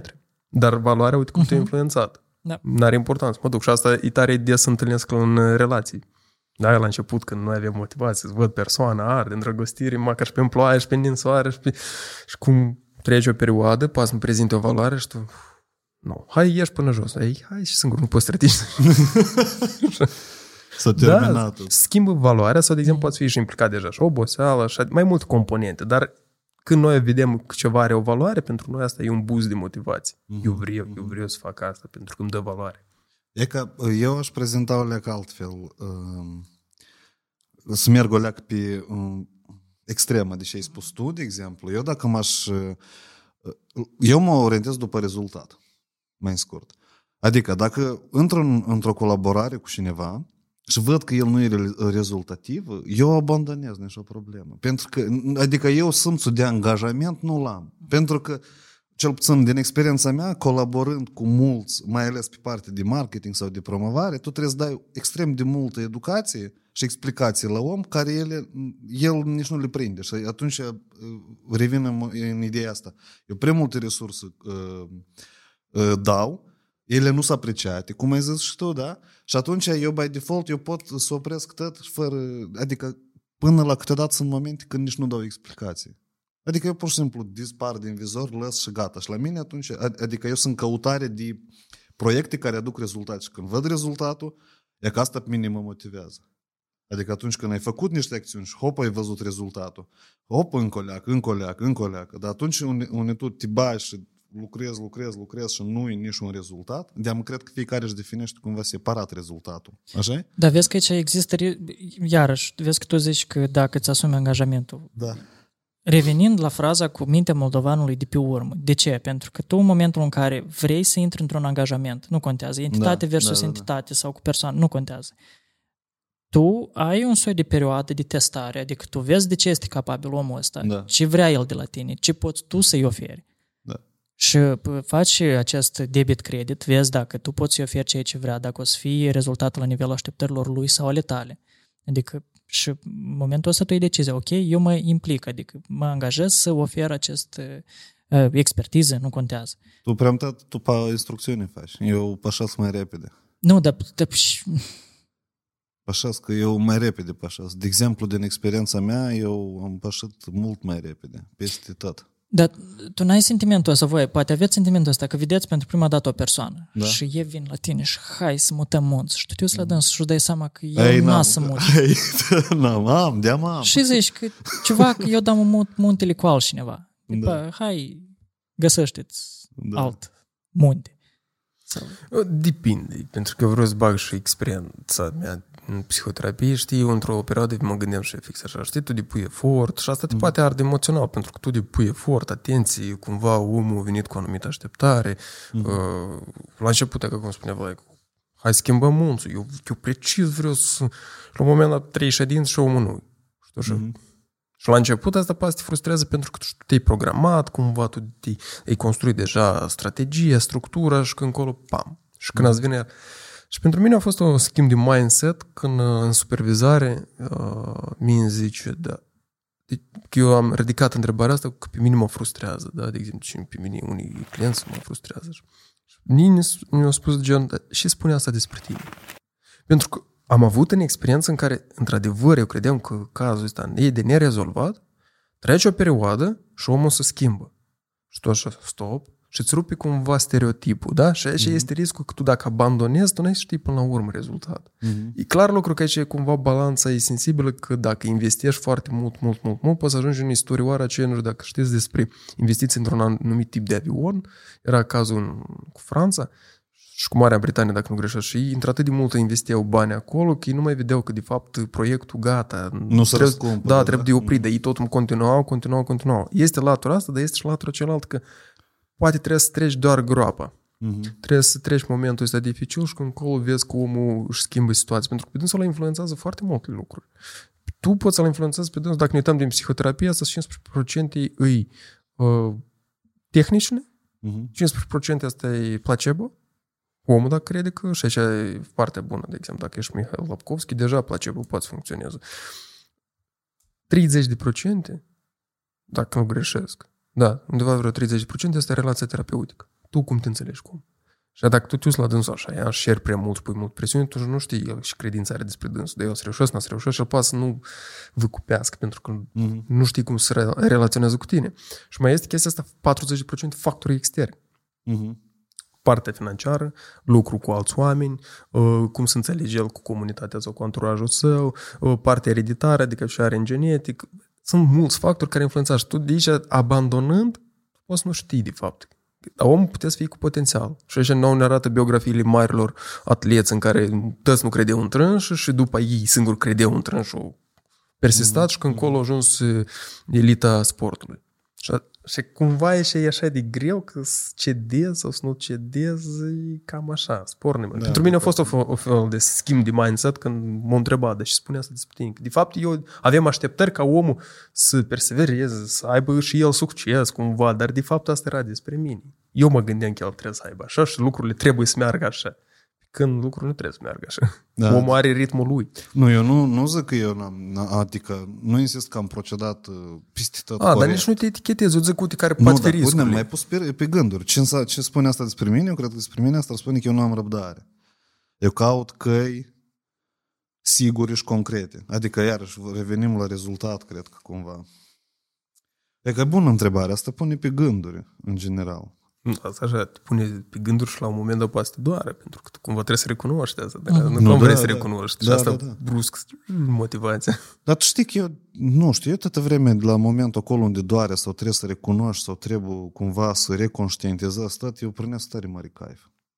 Serios. Adică Foarte îmi era incomod câteodată, dar acum când ne stau și mă gândesc, "Mă, blin, asta e o întrebare, dar și spune asta despre mine? Zic, hu, eu am de gândit săptămâna asta întrebarea asta, știi? Și gata, eu îmi găsesc ni hrană de, pentru minte. Că eu, din contra, când nu o găsesc, pot să degradez. Asta Poate- nu e bine deloc. Poate fi pentru tine și o motivație de asta cognitivă, când tu schimbi sensul. Mhm, Mm-hmm. Încerci, să- și când tu primești un sens și valoare la ce și înțelegi la tine. Vreau să merg mai departe. Dar nu credeți că motivația nu e pentru că tu uh, nu mai găsești sensul social care l-ai găsit cândva? Și nu ești gata să-ți schimbi sensul ca să gă- recapezi altă motivație? Asta ar putea fi, mai ales pentru persoanele astea care ajung la criză existențială, 30 de ani, de exemplu, 35-40, adică nu există o cifră concretă când Mhm. mm-hmm. apar. Persoanele trăiau un anumit stil de viață și brusc s-a schimbat, nu știu, eu eram burlac, dată și șhop, familie. Și Mhm. mm-hmm. mintea ta era că eu o să am, nu știu, multe parteneri, nu știu, dar deci hop. Și tu nu te mai identifici cu rolul ăsta nou. Ți-e greu să te identifici cu rolul nou. Trebuie să investești, trebuie să te adaptezi, trebuie să înveți multe lucruri și asta poate fi o criză existențială. Mhm. Și la, așa poate fi și la nivel de profeții, în care tu ajungi la un anumit nivel și tu deja nu, parcă nu te identifici. Și atunci apare chestia când se pierde sensul. Într-adevăr asta. Ai nevoie de sens ca să-ți menții uh, în perioada asta de furtună să stai drept. Pentru că sensul ăsta și rădăcina copacului. Copacul poate fi frumos, dar dacă rădăcinile slabe, primul vânt și jos. Tu ai venit foarte pregătit. Uite câte exemple dau dintr-un. Vezi? Serios, serios. Adică eu... Dă din cauza la cămașinea. și m-ai văzut la omul anului și... Dă din cauza ei. glumesc, glumesc. Azi vrea? Dar și vă interesează pe voi, că hai să schimbăm uh, вообще perspectiva discuției. Și vă interesează pe voi despre motivație. Hai cu hai că mai mult uh, e vorbim. Dacă Spune. există ceva, dacă nu schimbăm Nu, subiectul. pe mine mă Eu interesează un eu moment, dar vreau să văd dacă mai cu are. Cum poți convinge omul să fie recunoscător pentru un succes? Mai scurt, cum, cum să-i faci pe oameni să fie și recunoscători și stechite? Spasibo в карман не положишь. Dar deseori oamenii pornesc de la premiza că dacă eu am să fiu recunoscător pentru ce a făcut el, Mhm, este mai mult decât suficient. mhm. Și se anulează uh, acea securitate. Mhm. Pentru că da, ți ți plăcut că omul apreciază munca, efortul, rezultatul. Mhm. Dar aceste rezultate mai trebuie alimentate și de partea cealaltă. Nu vreau să mergem în extrema exemplului că tu ești milisixiardier și ție nu-ți trebuie bani și Mhm. ai nevoie doar de recunoaștere. Pentru că la urma urmei, să zicem, un președinte de țară are consilieri pe diferite subiecte, pe diferite tematici, domenii și tot așa. Adică președintele nu ia de unul singur decizia vis-a-vis de anumite lucruri. El se Mm. consultă. Mhm. Și atât, dacă el se consultă și tot așa, atunci, iată, cum să faci omul să... În scurt. Eu înțeleg și tu vrei să întrebi. Eu, de exemplu, recunoștință, din punctul meu de vedere și din experiența mea, eu recunoștința toată vremea... uh, Eu am, am învățat așa un lucru. Dacă am așteptări și nu le comunic cuiva, eu mă dezamăgesc toată vremea. Și din contră, recunoștința mereu uh, am căpătat-o cel puțin de la public și lucrând cu comunități și cu oameni, am căpătat-o strict numai prin merit sau prin aport la ceva util, caroci. Adică, așa, eu când lucrez cu... Asta, a- acum Mhm. eu îți prezint uh perspectiva de lucru cu oamenii, Uh-huh. în general. Uh, Eu îmi scad așteptările până la minimum și recunoștința pentru mine e rezultatul la acțiunile mele. Dacă eu uh, fac acțiuni, fac, fac și recunoștința vine, înseamnă că fac ceva bine. Dacă recunoștința nu vine, înseamnă că eu nu fac acțiuni, eu schimb acțiunile mai scurt. Dacă recunoștința nu se materializează, Îți zice bravo, Mhm. de exemplu, tu l-ai ajutat, nu știu, hai să zicem așa, cu Da, eu înțeleg Instagram-ul, asta, da, da, și da. adică îți spune mulțumesc, dar efortul tău nu este. Mm-hmm. Problema poate fi că voi nu v-ați înțeles la început care Da. sunt regulile. Poți să fie și așa ceva, da. Tu poți spune, uite, eu te ajut, te ajut până la o anumită Mhm. etapă, da? De exemplu, îți dau sursă generală sau invers, eu te ajut uh-huh. și eu, să, mu- eu fac echivalentul. Mulțumesc, cântărește cu atât. Îți dau sursele, singur informează de acolo. Mai departe, dacă vrei expertiza mea, uite, e începe de la... Eu țin minte tot la formare, era un uh, formator care îi povestea că era la o petrecere și fiind el psihoterapeut, clar, rog, când vezi un psihoterapeut, tu vrei deodată să întrebi, da, la mine e ca așa și ce înseamnă asta? și el glumesc, stai, stai, stai, scot ca aparatul, acum își fixăm, punem cronometru și dai povestește da? Adică cumva pui niște reguli din start. Ce înseamnă satisfacție și eu și dau pentru satisfacție ce e. Că făcând noi, de exemplu, noi Instagram, noi primim mulțumesc pentru implicarea uh, celorlalți și noi putem să le dăm, de exemplu, informații, dar tu decizi ce fel de informații. Dacă când omul vine, de exemplu, cu dă un sfat, spune ce trebuie să fac, mă limitez de regulă, rare ori când depășesc de zona asta că să execute trebuie așa și și tu mă opresc numai doar la momentul ăsta că trebuie să te duci la specialistul ăsta, specialistul ăsta, specialistul ăsta ca să aduni informații. Uh-huh. Dar de regulă mai, mai, mai mult mă limitez la asta. Tu te la specialist. Pentru că atât e de mare problema că tu n-ai, n-ai să primești nimic din asta. Eu am văzut asta la mulți, adică lucrând cu alte afaceri și consultând alți, inclusiv freelancer și experți, este așa instrument ca și consultație. Da? La tine e el instrument de bază în vânzări, de exemplu, dar la multe business-uri consultațiile sunt instrument de captare a clienților noi. Prin urmare, la, la mulți specialiști și experți în piața noastră, consultațiile nu sunt structurate deloc. Adică ele sunt tare, tare haotice. Și atunci, când ele sunt tare haotice, adică, cum, cum ai zis tu, nu sunt predefinite, Da, da, da. Atunci consultațiile astea atâta vreme se transformă în, într-un haos, iată, e ca din asta. Clientul vine și te poartă pe tine încolo, încoace și, caroce, ne răzberică. Prin urmare, eu am văzut asta de la ruș, din uh, student cum ei tot fac. Consultațiile se formatizează exact, mai scurt. Și de ori de câte ori am vrut să discut asta cu alți experți, să experimentăm asta, tot s-o, s-o, s-o lovit de ideea că, băi, dacă clienții la mine sunt diferiți, eu nu-i pot pe dânsi uh-huh. formata. Păi asta și de atât trebuie uh-huh. formatat ca să începi, așa cum ai zis tu, e că vezi la tine abordarea sistemică este în faptul că dar este o perioadă în care noi vedem dacă ne aliniem sau nu, asta înseamnă că tu gândești mai sistemic ca mine, mai pe lung, te, adică uh-huh. tu verifici mai bine colaborările, știi? Eu hopuri repede, dar tu hopui un test. Apoi că exact așa, în testul ăsta gelatin este un format. Exact așa și consultația. Trebuie și un format în care pur și simplu ia ca de aici până aici și am observat o chestie, și după mine inclusiv. Pentru că eu, dacă включesc partea mea de specialist, nici ne este desori incomod să spun regulile jocului. Uh-huh. Și ori de câte ori am înțeles că nici incomod să spun regulile jocului, exact de teorie eu am pierdut jocul. Понимаешь? Acolo unde tu nu definești până la capăt regulile, acolo cineva ți le definește pentru tine. Ia ca regula principală care eu am învățat-o din toate interacțiunile cu oamenii. Și prin urmare, dacă undeva e dezechilibru, apoi e vorba, e vorba de negocieri și de echilibrat. De renegocieri, cumva. Uh-huh. Asta e ideea toată. Adică, re, revenind înapoi, eu îmi dau așteptările mai, mai jos, analizez acțiunile, pentru că recunoștința asta e rezultatul acțiunilor mele și dacă nu primesc ce aici trebuie, schimb acțiuni și dacă nu se întâmplă nimic, poate renegociez. Și în renegocierile astea cumva se reformatează totul. S-a sistematizat ghin în capul meu. Dar e subiect bun. Știi care e ideea? Recunoștința asta așa încă chestii... Este un principiu de bază în community building. Eu l-am memorizat de câțiva ani, de, de când am citit prima carte și înainte de a dezvolta social media în culise.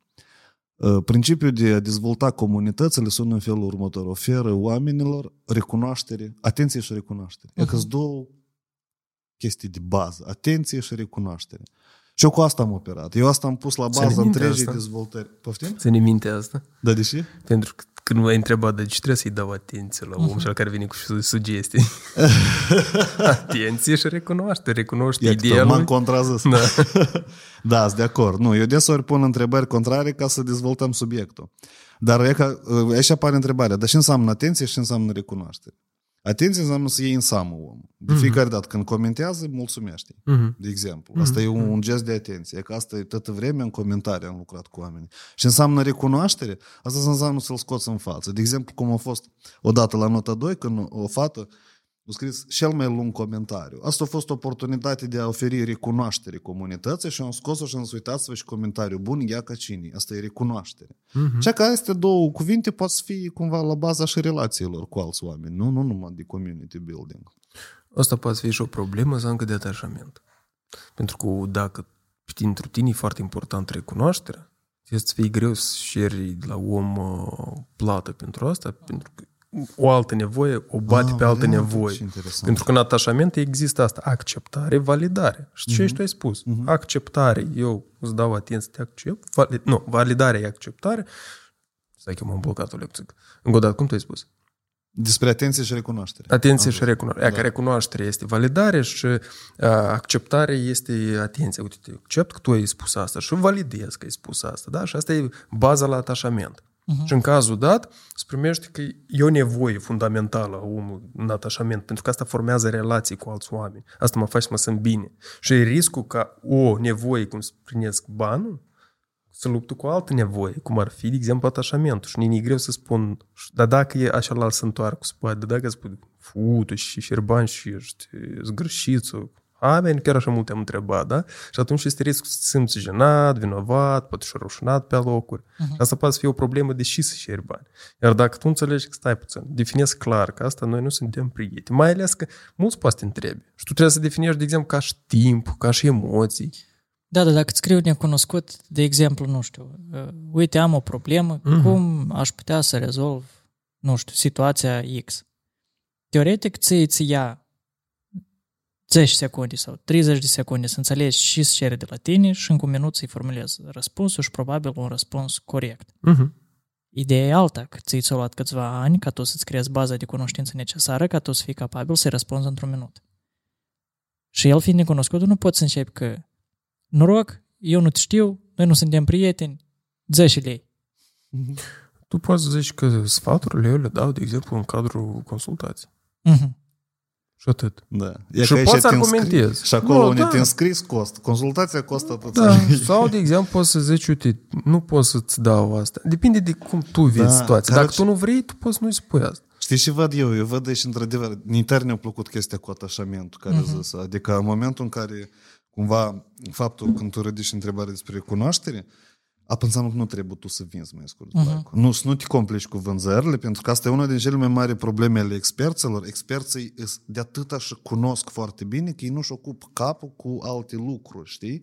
Și în momentul în care dai să vinzi, tu nu poți să vinzi pentru că, plin, tu, ca băieți, ca bătăți experți, au, um, eu o numesc asta în ghilimele problemă de orgoliu, dar asta nu neapărat în, în uh, sistem cumva negativ.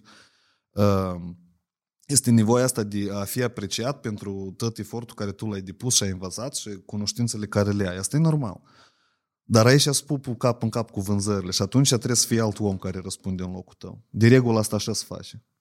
De regulă mai are un om la contul, dacă mm? vorbim de Instagram, da, da, da. și dacă sunt întrebări de vânzări, tu nu te faci deloc. Deloc. Toate omul și întrebările la acolo. omul și ala. E că, imaginează-ți că, așa cum noi și în Academie vânzători îl luăm, știi, și testăm. Vânzătorul nu neapărat să gândească ca mine în crearea producției, вообще. La mine capul e bătut cu product development știi? Și eu când mă bag să explic la oameni să le vând cursuri, apoi eu le explic lor detalii. Procesul, mult. da. Da, înțelegi? Dar vânzătorul alt abordare are și cred că, e că asta ar fi una dintre soluții. A doua, să faci produsul, să ai trei tipuri de consultanță, dar să le gândești tu. Asta e și, asta e și problema. Ai consultanță gratuite și ai consultațiile gratuite trebuie să aibă ca scop să vinzi ceva. Nu le faci dacă nu vinzi ceva, nu, nu propui. Și ele să aibă conversie. Ai consultații cu plată. Și atunci trebuie să decizi pentru tine un, un filtru. Îl duci la consultație gratuit sau cu plată? Gratuit sau cu plată? Tipa, consultațiile gratuite se oferă atunci când tu vinzi servicii. E că, de exemplu, vine un antreprenor și spune că, băi, eu vreau să fac un podcast, e că vreau brand awareness. Ok, hai să-ți facem consultații gratuite, că tu știi că de acolo el faci cunoștință cu tine, el află cum tu gândești, tu lui explici, tu afli nevoile lui și după asta poți să-i faci și o ofertă. Și oferta asta e plată pe lună timp de un an. Why not? Poți să faci consultanță gratuită. Dar atunci când e pe one time, așa cum vin la tine deseori mm. intuiesc, da? Sau la tine, la tine prima consultanță e gratuită sau nu? Nu. Nu? Mm. Apoi că aici e cu plată. Tipa, vrei, hai, o oră îți dedic ție, eu practic așa câteodată, dar nu mă pregătesc deloc. Eu pornesc camera și spun, hai, ce, ce ai nevoie? Și ăștia care dă să-ți trimit ție materialele, ești le studiază și Asta fără, deja- eu nu mă asta bag în deja așa așa. consultanță. E că vezi, tu trebuie... A, nu trebuie, tu, dar oamenii care să gând, au o, o, dificultate în domeniul ăsta, adică concret niște reguli, da? Chiar și după timp. Cât timp eu ții? Că de regulă poate să fie acele gratuite sfaturi, de exemplu, 15-20 de minute, jumătate de oră. Și ele trebuie să fie legate și cu anumite scopuri de ale tale. Că același scop, nu știu, să intri în live Instagram, tu ai un scop. Și poate el fix să nu întăresc uh, uh, abilitatea de a vorbi cu public, de să mă apropii de public. Adică oricum este un scop al tău care îl servești. Dar în momentul ăsta când tu nu vrei să dai, dar parcă pe tine și nu te impune nimeni să-i răspunzi. Nu, dar p- tu ești și o lecțică mudac. Și stai, lea, că asta nu pare convingere de-a ta și ne-o zis că tu ești să fii mudac. Interesant, interesant. Da, da, Bună eu întrebare. ne-am pus întrebări de este. Adică Ne-am pus... și ne-o zis că tu ești și mudac. Teoretic, e drept că n-ar trebui să piesă ce ar crede omul dacă tu nu faci așa cum vrea el. Tu nu răspunzi la întrebare.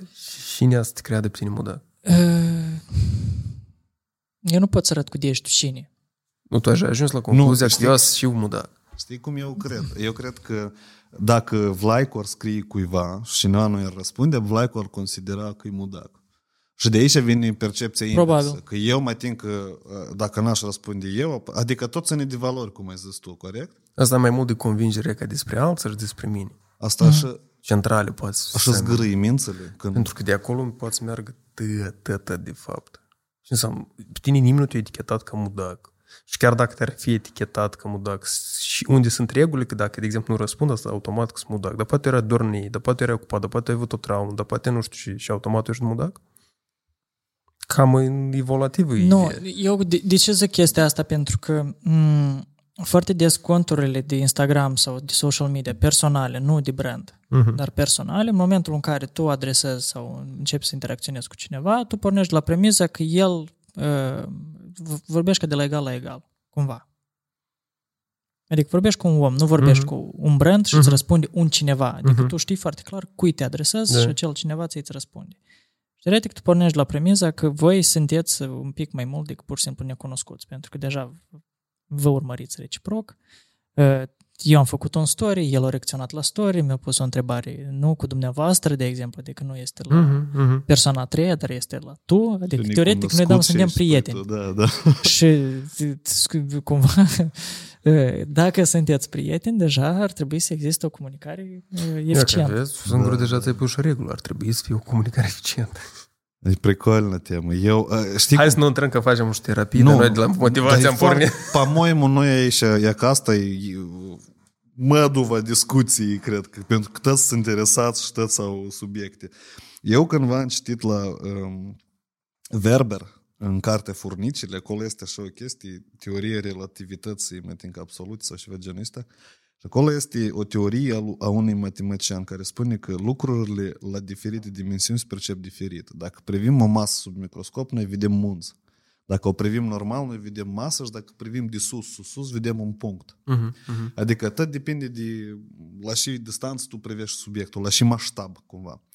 Acum, uh, e ca și și Vlaicu a povestit, asta e la maștab one-to-one. Când unul, unul scrie. Și apoi, dar dacă ești 5, întrebarea. Dar dacă ești 300 pe zi, întrebarea. Dar dacă ești 7000 pe zi, al, știi? Adică tu când crești maștabul, tu începi să te adaptezi pe staiul că dacă eu am așa abordare față de toți, dar dacă ne înscriu 30, eu m-am prins așa pe gând, fix problema asta am prins-o. Eu comunicând cu oamenii, eu am înțeles că "Plei, eu nu lucrez nici, eu vin la lucru, mă așez și tot așa, sunt prieten cu toți și răspund.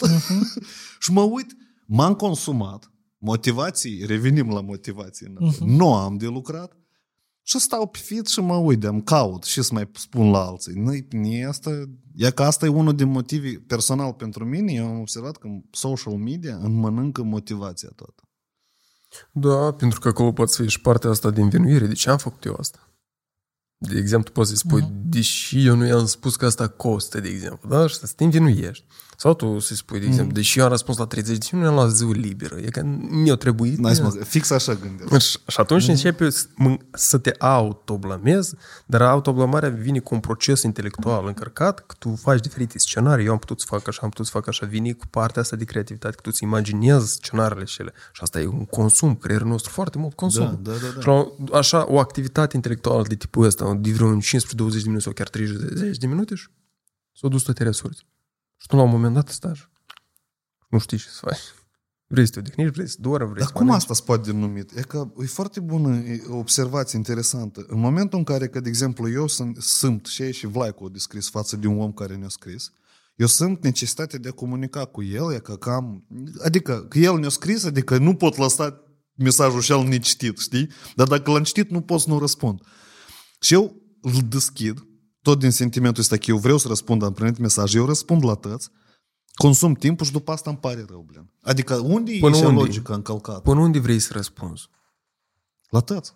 Dar până unde? Eu am avut așa experiență în care uh, tot m-am implicat într-o discuție, genul, uite, am așa, așa, așa, și eu zic, hai să te ofer compasiune, uite, așa, ar trebui să te duci la, nu știu, un specialist de atât, atât, atât. Mm-hmm. Ok, dar poate facem uh, ședință, eu zic, nu pot pentru că e ora târziu, nu ora rugată. Uh, ok, și iarăși întrebări, iarăși. Și eu văd că omul nu are o limită. Uh-huh. Da? Și adică el insistă sau să primească sfaturi sau așa. Și tu când vezi că se încalcă deja limitele, omul, de exemplu, nu, nu se orientează și zice, "Ah, ok, hai să merg azi, cum ar fi tu n-ai gard și merg toți pe roșile tale și să le uh-huh. chiflișezi, da? Și, sau tu zici, nu, asta e, nu le chiflișez. Sau tu spui, stop, ai ieșit din o gradă, creezi hotarul uh-huh. și deja data viitoare mă anunț când vii pe la mine. Da? Și atunci, în cazul dat, tu spui, uite, a este, întrebările abordăm doar în ședință. Și om, da, da, eu vreau, a este, întrebările abordăm doar în ședință. Da, da, eu mai am o întrebare. A este, întrebările abordăm, adică trebuie să ai și o toleranță la frustrare. Asta e frustrant când tu trebuie să refuzi pe un om. Da, da. Nu știu dacă ați, ați Asta e văzut? filtru? Adică poate fi numit un fel de filtru personal spre profesional? Adică tu automat îți Da, da, pentru că delimitezi cine poate fi potențialul tău client sau nu? Depinde, iată aici și depinde de um, profesia pe care o ai. Uh-huh. Eu, ca psiholog, chiar dacă eu discut despre niște teme foarte sensibile și oamenii se regăsesc acolo, oricum noi nu suntem prieteni. Uh-huh. Cât de tare ei n-ar, nu și-ar dori și chiar cât de tare ei n-ar simți asta, noi nu suntem prieteni. Ok. Dar ei pot să aibă sentimentul să suntem prieteni, pentru că ei, de exemplu, poate să ne scrie mie detalii uh, și eu apreciez, eu le dau validare, uh-huh. doar că prietenie ei pot să o înțeleg în felul lor, dar eu în felul meu prietenie. Înțelegi? Și atunci noi nu suntem pe unde diferite. Și eu când văd și mulți oameni au uh, hotarele lor personale, pentru că dacă ei le au pe lor hotare personale, le respectă ușor pe al celorlalți. Dar cei care au probleme cu hotarele lor personale, nu le respectă și pe al celorlalți. Și la dâns și haut și te întreabă și te întreabă. Și tu pui eu întâi amabil, amabil, amabil și când nu se vede, schimbi strategie. Pentru că sunt, băi, unul om trebuie mai direct să-i spui. Băi, nu și atât. Unul om are nevoie, uite, asta poate fi așa, dar poate fi așa. Și omul înțelege. Dar uneori trebuie să fii mult mai direct. Nu știu dacă ați văzut filmul ăsta cu... Era, cum o cheamă? Mă, da, cum o cheamă pe dânsul actorul ăsta? Și el era cu avioan. El nu cu avion, el trebuie să ducă în diferite state și el Mhm. călătorea foarte mult cu avion și trebuie să ducă să le anunțe concedierea. Ah, Alții. cu George Clooney. Da, mă, da, te- da, da, da, da, Mhm, da, da, mhm, da. Știu filmul, da. trebuie să ai o rezistență la frustrarea celuilalt, Mhm. să-i Da. spui calm. Adi- Adică trebuie să dezvolți o abilitate de frustrare, să ai o toleranță ridicată la frustrare. Da, ți poate să nu-ți placă cum el a să reacționeze. Da, el poate să nu-ți placă că el poate să te considere pe tine mudag.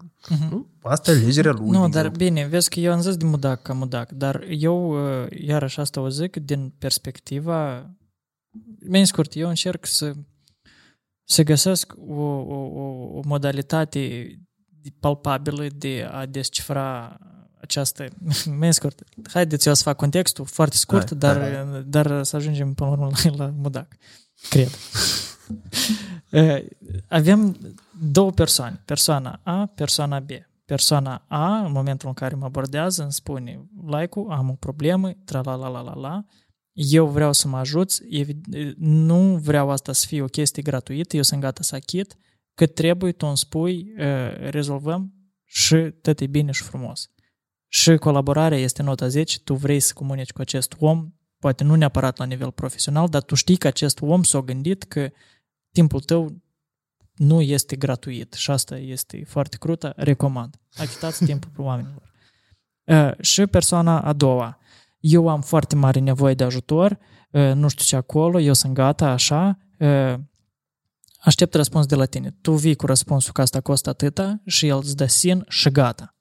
Alegerea lui. Și nu. Și e că aici spornește Omul- convingerile tale. E că aici pornesc Eu, convingerile eu tale. sunt conștient de anumite chestii, dar omul pornit de la premiza că eu dă să-i scriu, av drog.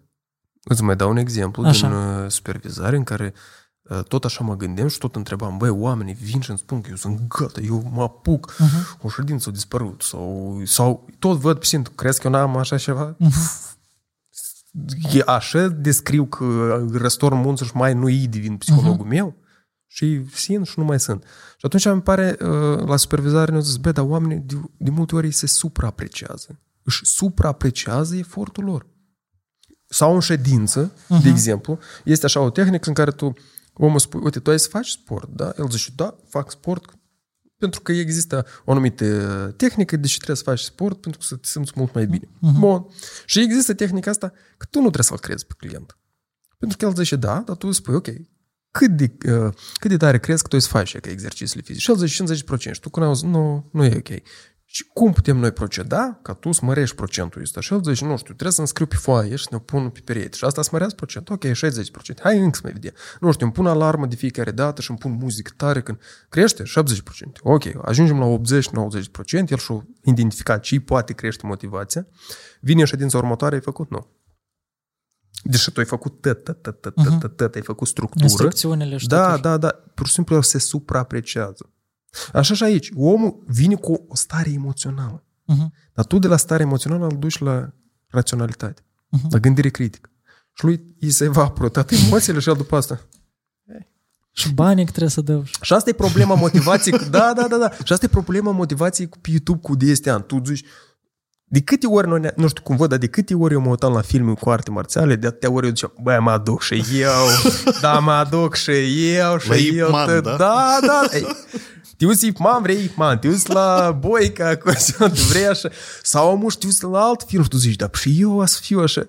Pentru că a venit un val emoțional și după ce el se evaporă, tu, da, eu nu văd sens. Da, nu știu. E ca așa și cauza poate fi la dânsul aici. Uh-huh. Dar aici poate fi și o explicație pentru tine cu uite, dorind că celălalt să-ți dai deodată așa pe masă, pe tine te scutește de frustrare. Da, tu pur și simplu el zice, cât achetă și tu nu trebuie să te frustrezi. Gata, omul a venit cu uh, ideea asta. Dar asta poate spune despre un locus control extern. Uh-huh. De exemplu, eu mă bazez și schimb în exterior, nu din interior. Uh-huh. Locusul intern zic, nu mă interesează, vrei tu să plătești, nu vrei, asta e, uite, e ca eu așa am pus pe masă, vrei, nu, nu, nu, și eu, gata. Eu de unicul lucru mă tem că în momentul în care îmi scriu o persoană care eu nu o cunosc și noroc am nevoie de ajutor, eu mă tem să nu ajung în extremă și zic, dar du tu deodată, știi, fără ca să înțeleg ce are nevoie. Asta poate fi un mecanism de Când ai apărare. presupus tot scenariul și... Da. Știi? Pentru că dacă aduni multă experiență de tipul uh-huh. ăsta, da, tu la tine se face, știi, ca un fel de schemă. Uh-huh. Schema presupune o scurtătură despre ceva. Da. Dacă tu ai avut multă experiență cu foc, te ars, la tine focul ăsta e rău, ceva uh-huh. rău. Dar altul poți zic, nu, ăsta e pentru că nu am fost la festival. Da, eu, iarăși, dacă luăm masștabul, așa funcționează vânzările și conversiile. Tu foarte mm-hmm. bine explicat ce înseamnă conversie. De atât și există conversie, pentru că mulți că spun, la mine s-au adresat 10 oameni în consultație, deși numai doi cumpără. Unii îți duc 8, vânzările nu lucrează. Nu, dar pe ea așa și funcționează. Mm-hmm. Înseamnă că la tine conversia e 20%. Da. La tine trebuie să adreseze 10 oameni, ca, adică 5 oameni ca unul să cumpere. Și asta tot normal, adică că, când aștept să adreseze la tine, asta înseamnă că tu nu vinzi. Tu pur și simplu cumva organic le iei. Și este o, o conversie organică. Și altceva când tu pușuiești și propui, hai, consultații, consultații, tu începi a vinde și iarăși vin și tot sunt conversii. Eu pe locul tău își faci follow-up-uri. Tu ai spus prețul, o trecut două zile și spui, te rog frumos, eu Ce în săptămâna deciză? viitoare am numai o zi. Mhm. Sau eu fac consultații numai în fiecare vinere. Adică tu trebuie să faci niște limite și faci follow-up. Tu mai ești interesat sau nu, știi? Adică Și încă dacă o zici, da, încercare. maladeț, nu, bloc.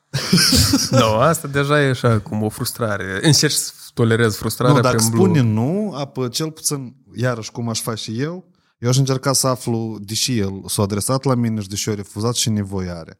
Și ca să-mi definez cam profilul oamenilor care cel mai probabil refuză. Știi? Uh-huh. Adică e o, o studiere. Asta, m-aș ocupa cu asta nu mult timp, dar măcar cu vreo 20-30 de oameni de ăștia aș discuta ca să înțeleg cam și profil de regulă nu cumpără, știi? Uh-huh. E greu, Adică strict poate pentru să te experiența minciunează. mea. E poate să te minciuneze și doi, el poate Da, nu de știi, acord. deși... Da, de acord. Dar iarăși, revenim la ideea aceea. Cine ești tu dacă tu n-ai succes în cazul lui? Bună întrebare. Dar Foarte pe, bună. ce- cel mai tare pe mine, de fapt, altceva. Mă, mă, eu foarte des am întâlnit cazuri când oamenii pornesc la premiza că lor li se poate acorda gratuitate. Asta e normal. Poți oferi gratuitate, poți nu oferi, dar ideea e că omul a cerut de la tine ajutor, tu i-ai spus prețul, omul a pus pisin, putem spune că este fail, da? În cazul dat, nu, nu a avut loc uh, tranșa, da, ție finanță, tu expertiză. Tu cine ești în cazul dat? Vlaicu. Același expert. Același Da. expert care nu te definește că tu ești rău sau nu știu. În cazul dat, tu, de exemplu, ești într-o zonă funcțională. Dar dacă tu te consideri, de exemplu, eu, a, poate eu sunt un expert uh, nu cam așa bun de asta și o refuzat, înseamnă că ești în zona așa disfuncțională. De asta e important ce Nu, dar, înseamnă. nu, dar ni- niciodată uh, refuzul unei persoane nu o trezit dubii vis-a-vis de capacitățile mele sau de expertiza pe care am în spate. Uh, De fapt, ceea ce mă convinge, adică, sau uh, de ce mă conving nu știu a câta oară, este că uh, există un grup de oameni foarte clar, pentru mine cel puțin, adică îi contura, eu de la o poștă, dar mă văd cum sunt ei și de ce ei fac așa cum ei fac. Și eu intuiesc că asta este uh, datorită lipsii de, de uh, educație, inclusiv financiară. Asta mai mult Înțeleg. poate fi ca etichetare. Căroce lui Vlaicu tare nu-i place când uh, oamenii nu-și apreciază timpul unui altuia. Da, Corect înțeleg, 100%. da? Da, în, în zona profesională lui Vlaicu nu-i place când asta tot e gratuitate, așa? Da, nu-mi plac gratuități. Mhm, mhm. Depinde. Pentru că nu duci să cum negociezi la folosești. magazin. Depinde cum folosești. Este gratuit când intră și îți dă ție cașcaval sau cârnață. Dar nu e gratuit. E gratuit. Numai că e folosit Pentru altfel. Tine. A, pentru cumpărător e gratuit. E clar nu că e folosit Există pentru în alt... spate niște- Exact. Păi asta își fac și bloggerii, E nu? sistem. Da. Fac live-uri, da, că tu ai întrebat de borde. Deși el face live-uri lui în fiecare seară, în așa, pentru ca să caduni și după asta să treacă mai departe, mai departe, mai departe. Că așa și cu magazinul. Deci întrebare, cum folosești tu consultația ta? Gratuită ca instrument de vânzare sau cu plată deodată? Și Și cam asta e. Și e că aici e disconfortul. Nici ne-a plăcut. Tu ai spus un cuvânt că noi l-am mai discutat. În- L-am mai discutat în, în alt podcast. Toleranța la disconfort, da? Da, e că frustrare, asta e disconfort, cuvânt da. cheie. Adică dacă ni ne incomod cumva să răspund odată sau de, situ- de orice situație ne-a fost incomod, eu câteodată am avut așa situații, tot de este, simple, ca uh-huh. dar le numesc situații, în care trece, așa să-mi să o rușine sau incomoditate că mă înghimpa sub față, înțelegi? Sau pe Stres. umeri. Știi Foarte chestia mare asta? stres, Nu da? știu. Da, e stres. Așa tu cum te înghimpă și odată te-a înghipat a doua și pe urmă, pe urmă te-am începe le citi și Dumnezeu Da. cu voi, oameni buni, eu și eu. Dar Asta- serios, sunt momente tare incomode. Asta stă la bază, de exemplu, și la terapia de anxietate socială, da? Ți ți rușine să spui ceva, că nu cumva să spui pe tine uh-huh. Și există tehnici gen, uite, hai să scăpăm o, o sticlă jos, da, de plastic în fața unui public, da, te duci, nu știu, la un magazin. Să vedem, ok, hai să telefonăm pe, pe un număr necunoscut, a, îmi pare rău, am greșit. Da, adică tu să tolerezi că poți să faci greșeli în cazul Da. da. un fel ca și idee de vaccin, da? Adică Da, tu da. introduci o Da, lecție da, ca da, după da. asta să Te creeze. adaptezi, da. și eu aș privi mai multe ca chestia pe care tu ai spus-o fix ca la magazin. Ei știu că sunt anumite, anumit procent de pierderi. Mhm. Cum ar fi că intră în magazin, cineva fură, cineva mai pune sub așa. Da. Ia, și, Sunt mai strict da, carne și magazinele știu despre asta și eu în considerație că uite, undeva vreo câteva procente din producție ca așa așa să fie. Da, cineva să fure, cineva să trebuie Mhm. de aruncat, eu în considerație. Așa așa e și luăm în considerație că sunt persoane care să ia să scrie și pur pur și simplu să te pună Mhm. piscina, să dispară, vină peste o lună, pe urmă iar așa, e ca așa să fie. Pur și simplu trebuie luat din considerație că există Numai că așa ceva. magazinele pun la preț acel mic procent de pierderi și tot așa și oricum tu la chiți. Prin, sau, mă rog. Tu poți să Da. dai În magazinul nu e în din- pierdere, tipă, vei să calculează normal. Probabil, da. Crești prețul la consultație. da. Ai- Dar aici e interesant factorul, că de aici deja vin alți factori economici, cerere și ofertă, numărul de competitori în piață, și să așa se complică Da. deja tot tema asta. Cum revenim noi la motivație?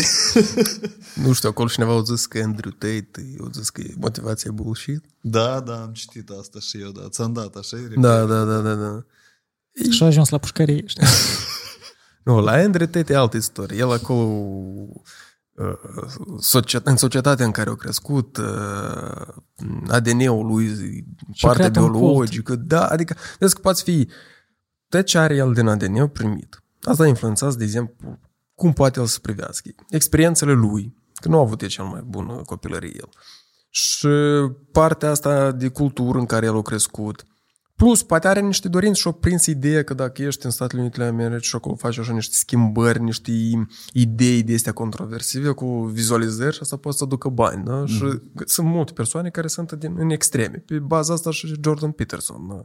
o, o zis despre feminism și acolo mulți care, da, mușc, și s-au dus în zona lui. Mm-hmm. Și așa poate fi dorință, experiență și l-a făcut să aibă ca așa o viziune despre viață. Dar eu n-aș uh, N-ai da ascultat?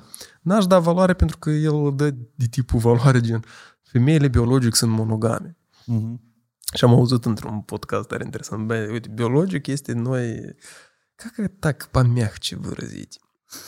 Eu spun bip în caz, dacă aș fi tare trist. Știi cum era gen? Biologic este să te cași și nu te ștergi la cur, da? Dacă asta e biologic. Odată ce tu te ștergi la cur, asta deja e o abilitate. Dar tu ai învățat să te ștergi, ai învățat să te speli pentru că nu cumva să fii vreo infecție, da?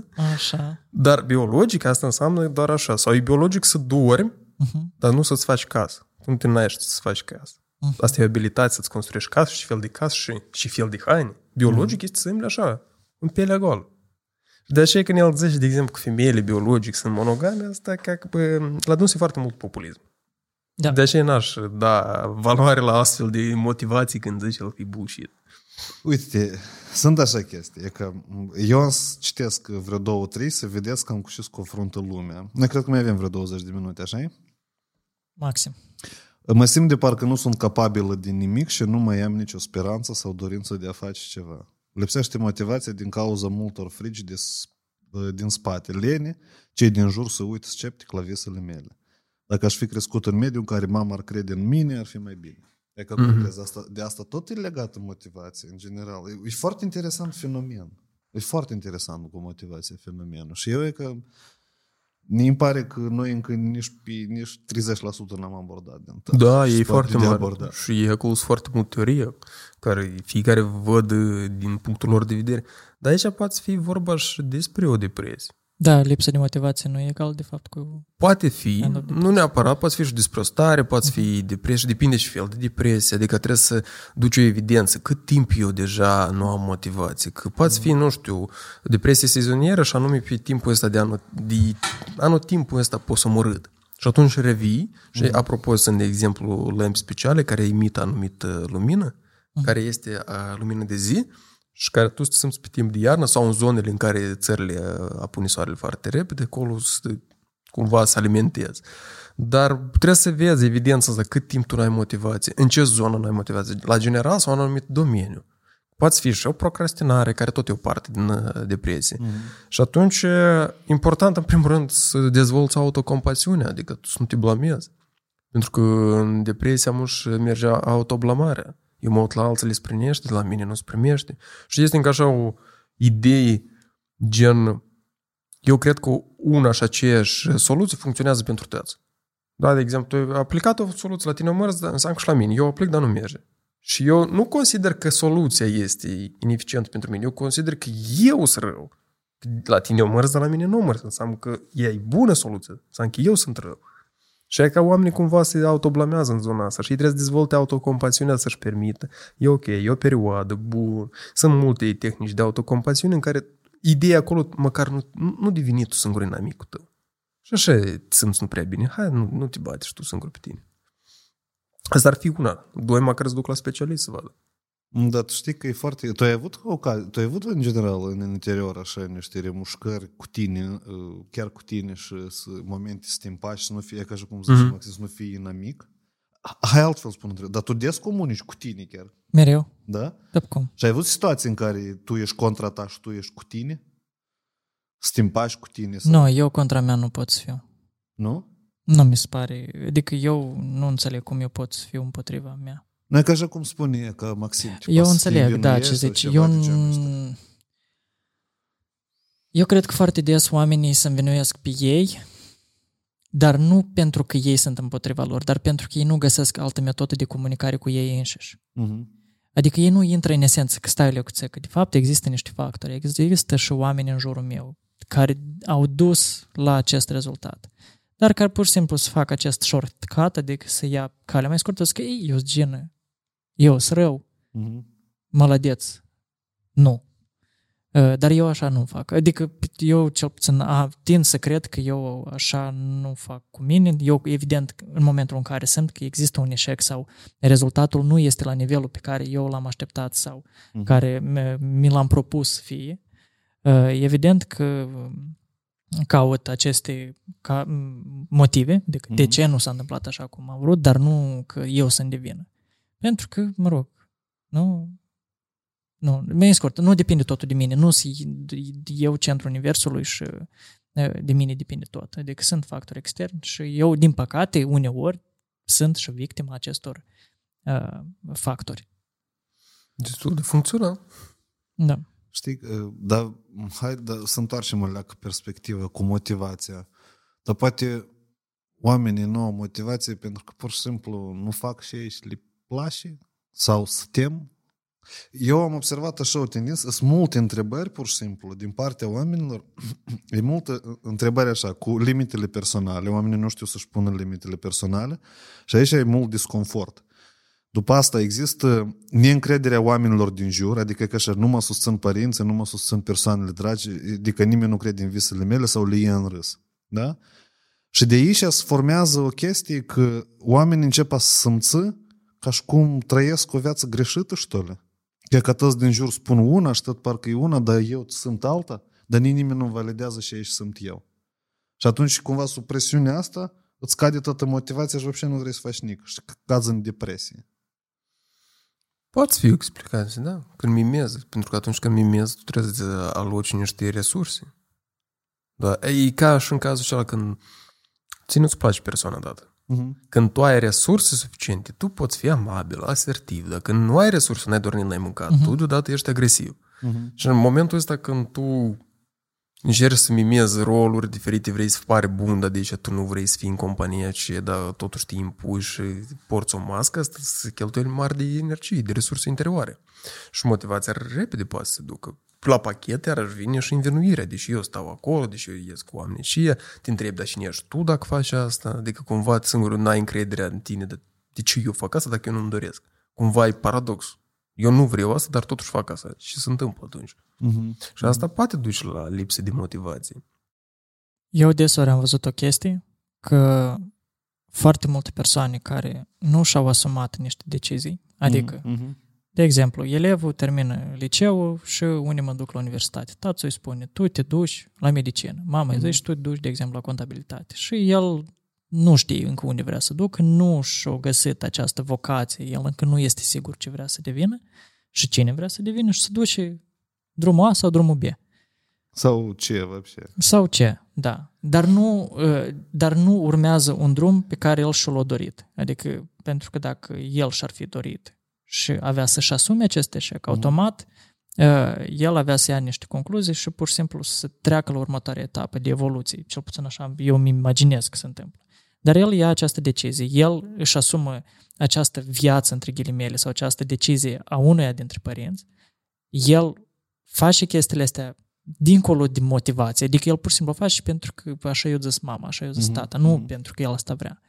Și el ajunge în punctul în care el devine într-atât de ars de această idee, pentru că el nu-și urmează viața lui și destinul lui, dar destinul unui altcuiva, că el pur și simplu uh, îi apar frustrările, îi apare depresia, îi apare tot felul, el mai scurt, el nici nu mai vrea să audă despre lucrul ăsta. Doar dacă, uh, uh, hai să zicem, printr-o minune, ceea ce eu recomandat, de exemplu, mama, tata, nu contează, de fapt, stai la că nu îmi place asta să fac și ate, din mers, el prinde acest avânt. Și Sau atunci, de da. nevoie, adică când te conformezi pentru că prea mult timp a trecut și pentru că e haide, las ce așa. Da, cum dar este. oamenii ăștia, dacă ai observat, sunt foarte triști. Mereu. Da, Ca fel de a fi. Adică tu te uiți la dânsă și tu ești un om trist. Nu de atât că nu zâmbești, dar pentru că tu se vede că tu nu ai satisfacție din ceea ce faci. Adică tu nu mă inspiri prin modul tău de a fi, prin modul tău de a face lucruri, tu nu mă inspiri eu să fiu tot bun în ceea ce fac eu. Mhm. Pentru că oamenii se alimentează, îi fac schimb de energie. Tu nu poți să trăiești fericit într-un grup de oameni care mereu sunt pasivi, sunt negativi, sunt, cum să zic, n-au vlagă. Mhm. Da, asta poate să fie o idee, că Vlaicu tot în- a ridicat uh, tare interesant uh, moment. Atunci când tu mergi, te deplasezi sau pl- te plimbi prin oraș sau mergi în transport public și vezi că toți uh, zboțâți, asta nu te influențează să scadă și să motivația. Depinde de experiențele de zi pe care le ai. Dacă tu și tu ești dintr-o perioadă nu prea bună și vezi asta, da, asta poate să te influențeze direct și pe tine. Uh-huh. Dar dacă tu mergi drumul tău și tu vezi astea, poți să ai o compasiune față de dânsi. Zici, îmi pare rău că pe dânsi așa influențează viața, situația în care ei se află așa. E ca și chestia aceea, știi, cum mergi pe stradă, vezi pe cineva care cere bani și poți să ai o compasiune, că îți pare rău că a ajuns în situația asta. Faci posibil să-l ajuți, de exemplu, îi oferi acolo o parte financiară sau îi cumperi de mâncare, independent mm. cum poți să-l ajuți și ce cere, dar ai o compasiune, gen, îți pare rău. Dar nu neapărat să te influențezi, duci acasă și tu să te puși și să zici, Doamne, și eu să ajung așa. Da, depinde mm-hmm. de mult da, și, da. și te influențează în exterior. Când treci odată pe lângă dânsul la ajuns, a doua, a treia, dar când treci a șaptea lună la Și el tot n-ajunge la Briceni, care nevoie de 40 lei să ajungă la Briceni. Mă, știi, dintr-o parte, noi, noi vedem din perspectiva asta, din filtrul ăsta, dar noi nu știm cum el trăiește. Da, de acord. Și atunci noi, când noi să nu înțelegem numai fiind în zona lui, e fix aceeași când părinții ți spun eu, las că să ajungi la vârstă și ești tu, e, nefiga, padobnă, și când ajungi, tu zici, "Ah." E ca și eu au avut ei în vedere, da? Da, dar e ca, varianta ta când tu ai spus că să treacă, să fie ei autentici, uh-huh. acum este ceva normal în companiile din Statele Unite ale Americii care vin cu recomandări. Aduți sinele tău la muncă. Adică uh-huh. încearcă să te manifesti, că acolo tu să ai autonomie cât de cât, tu acolo să ai un control al manifestației. Da, și acum chiar și mm, la voi, acum eu văd, da, cineva poate să-și pună un dista, cum îi zici, care cu aburi. Cu... Vaporizator de Da, ăsta. da, da, da, da. Umidificator. Umidificator, da, și își pune, cineva își pune floare, adică își aduce Se manifestă. Da, sinele său la muncă. Cineva poate să-și pună calculator în anumit timp. Cineva poate să-și pună, nu știu, un anumit, cum se numesc de ăștia, în limba rusă, mișoc, știi, când... uh, Beanbag. Da? Da. Și pui și te așezi acolo, nu numai decât să stai pe scaun și pe masă, așa, da, și îți dă o autonomie, că eu pot stau la masă, dar pot să stau pe acel, uh, cum ai zis? Beanbag. Bing, bang. Gândec, da. Adică, și, E, și ca drept asta într-adevăr. alea că poate să afecteze uh, Productivitate. productivitatea, da, da. Poate, dar poate pentru, depinde pentru cine. Că Da. cineva Da. vrea să fie așa, de asta și tu îi dai autonomia, alegi cum tu vrei să muncești. Pentru altcineva să stai la masă, asta e chin, pur și simplu, e ca și să stai să nici mereu, el nu știi cum să găsească locul. Da, da, sunt de acord cu asta. De acord, interesant. Foarte interesant tema. Și uh, ne oprim aici sau vre- vreți să mai închide? Haide, dă să rezumăm tot ce am discutat noi azi. Despre ce noi azi am discutat? Discuta despre motivații. Despre motivație, despre faptul că m- Cum îți găsești motivație? Da, da, da să-mi dau și eu un hook care se numește, dar și înseamnă motivație. Și facem inelei cu compozițional și Da. închide. nu, hai să închidem Hai. aici, da. Uh, Am vorbit despre ceva complicat, care n-am Ajutați-ne, înțeles. ajutați-ne, noi dacă am ajuns în punctul ăsta, ajutați-ne și faceți un rezumat, poate voi, despre toată discuția asta. Cred că asta e cel mai bun exercițiu. Un rezumat în comentariu despre discuție și v-a fost vă util din discuția asta. Și ce este motivația pentru voi? Superb.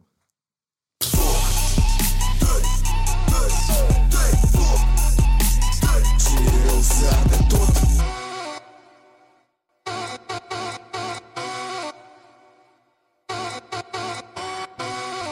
plecat în câmpul drept. Să mă întâlnesc cu tot ce e. rău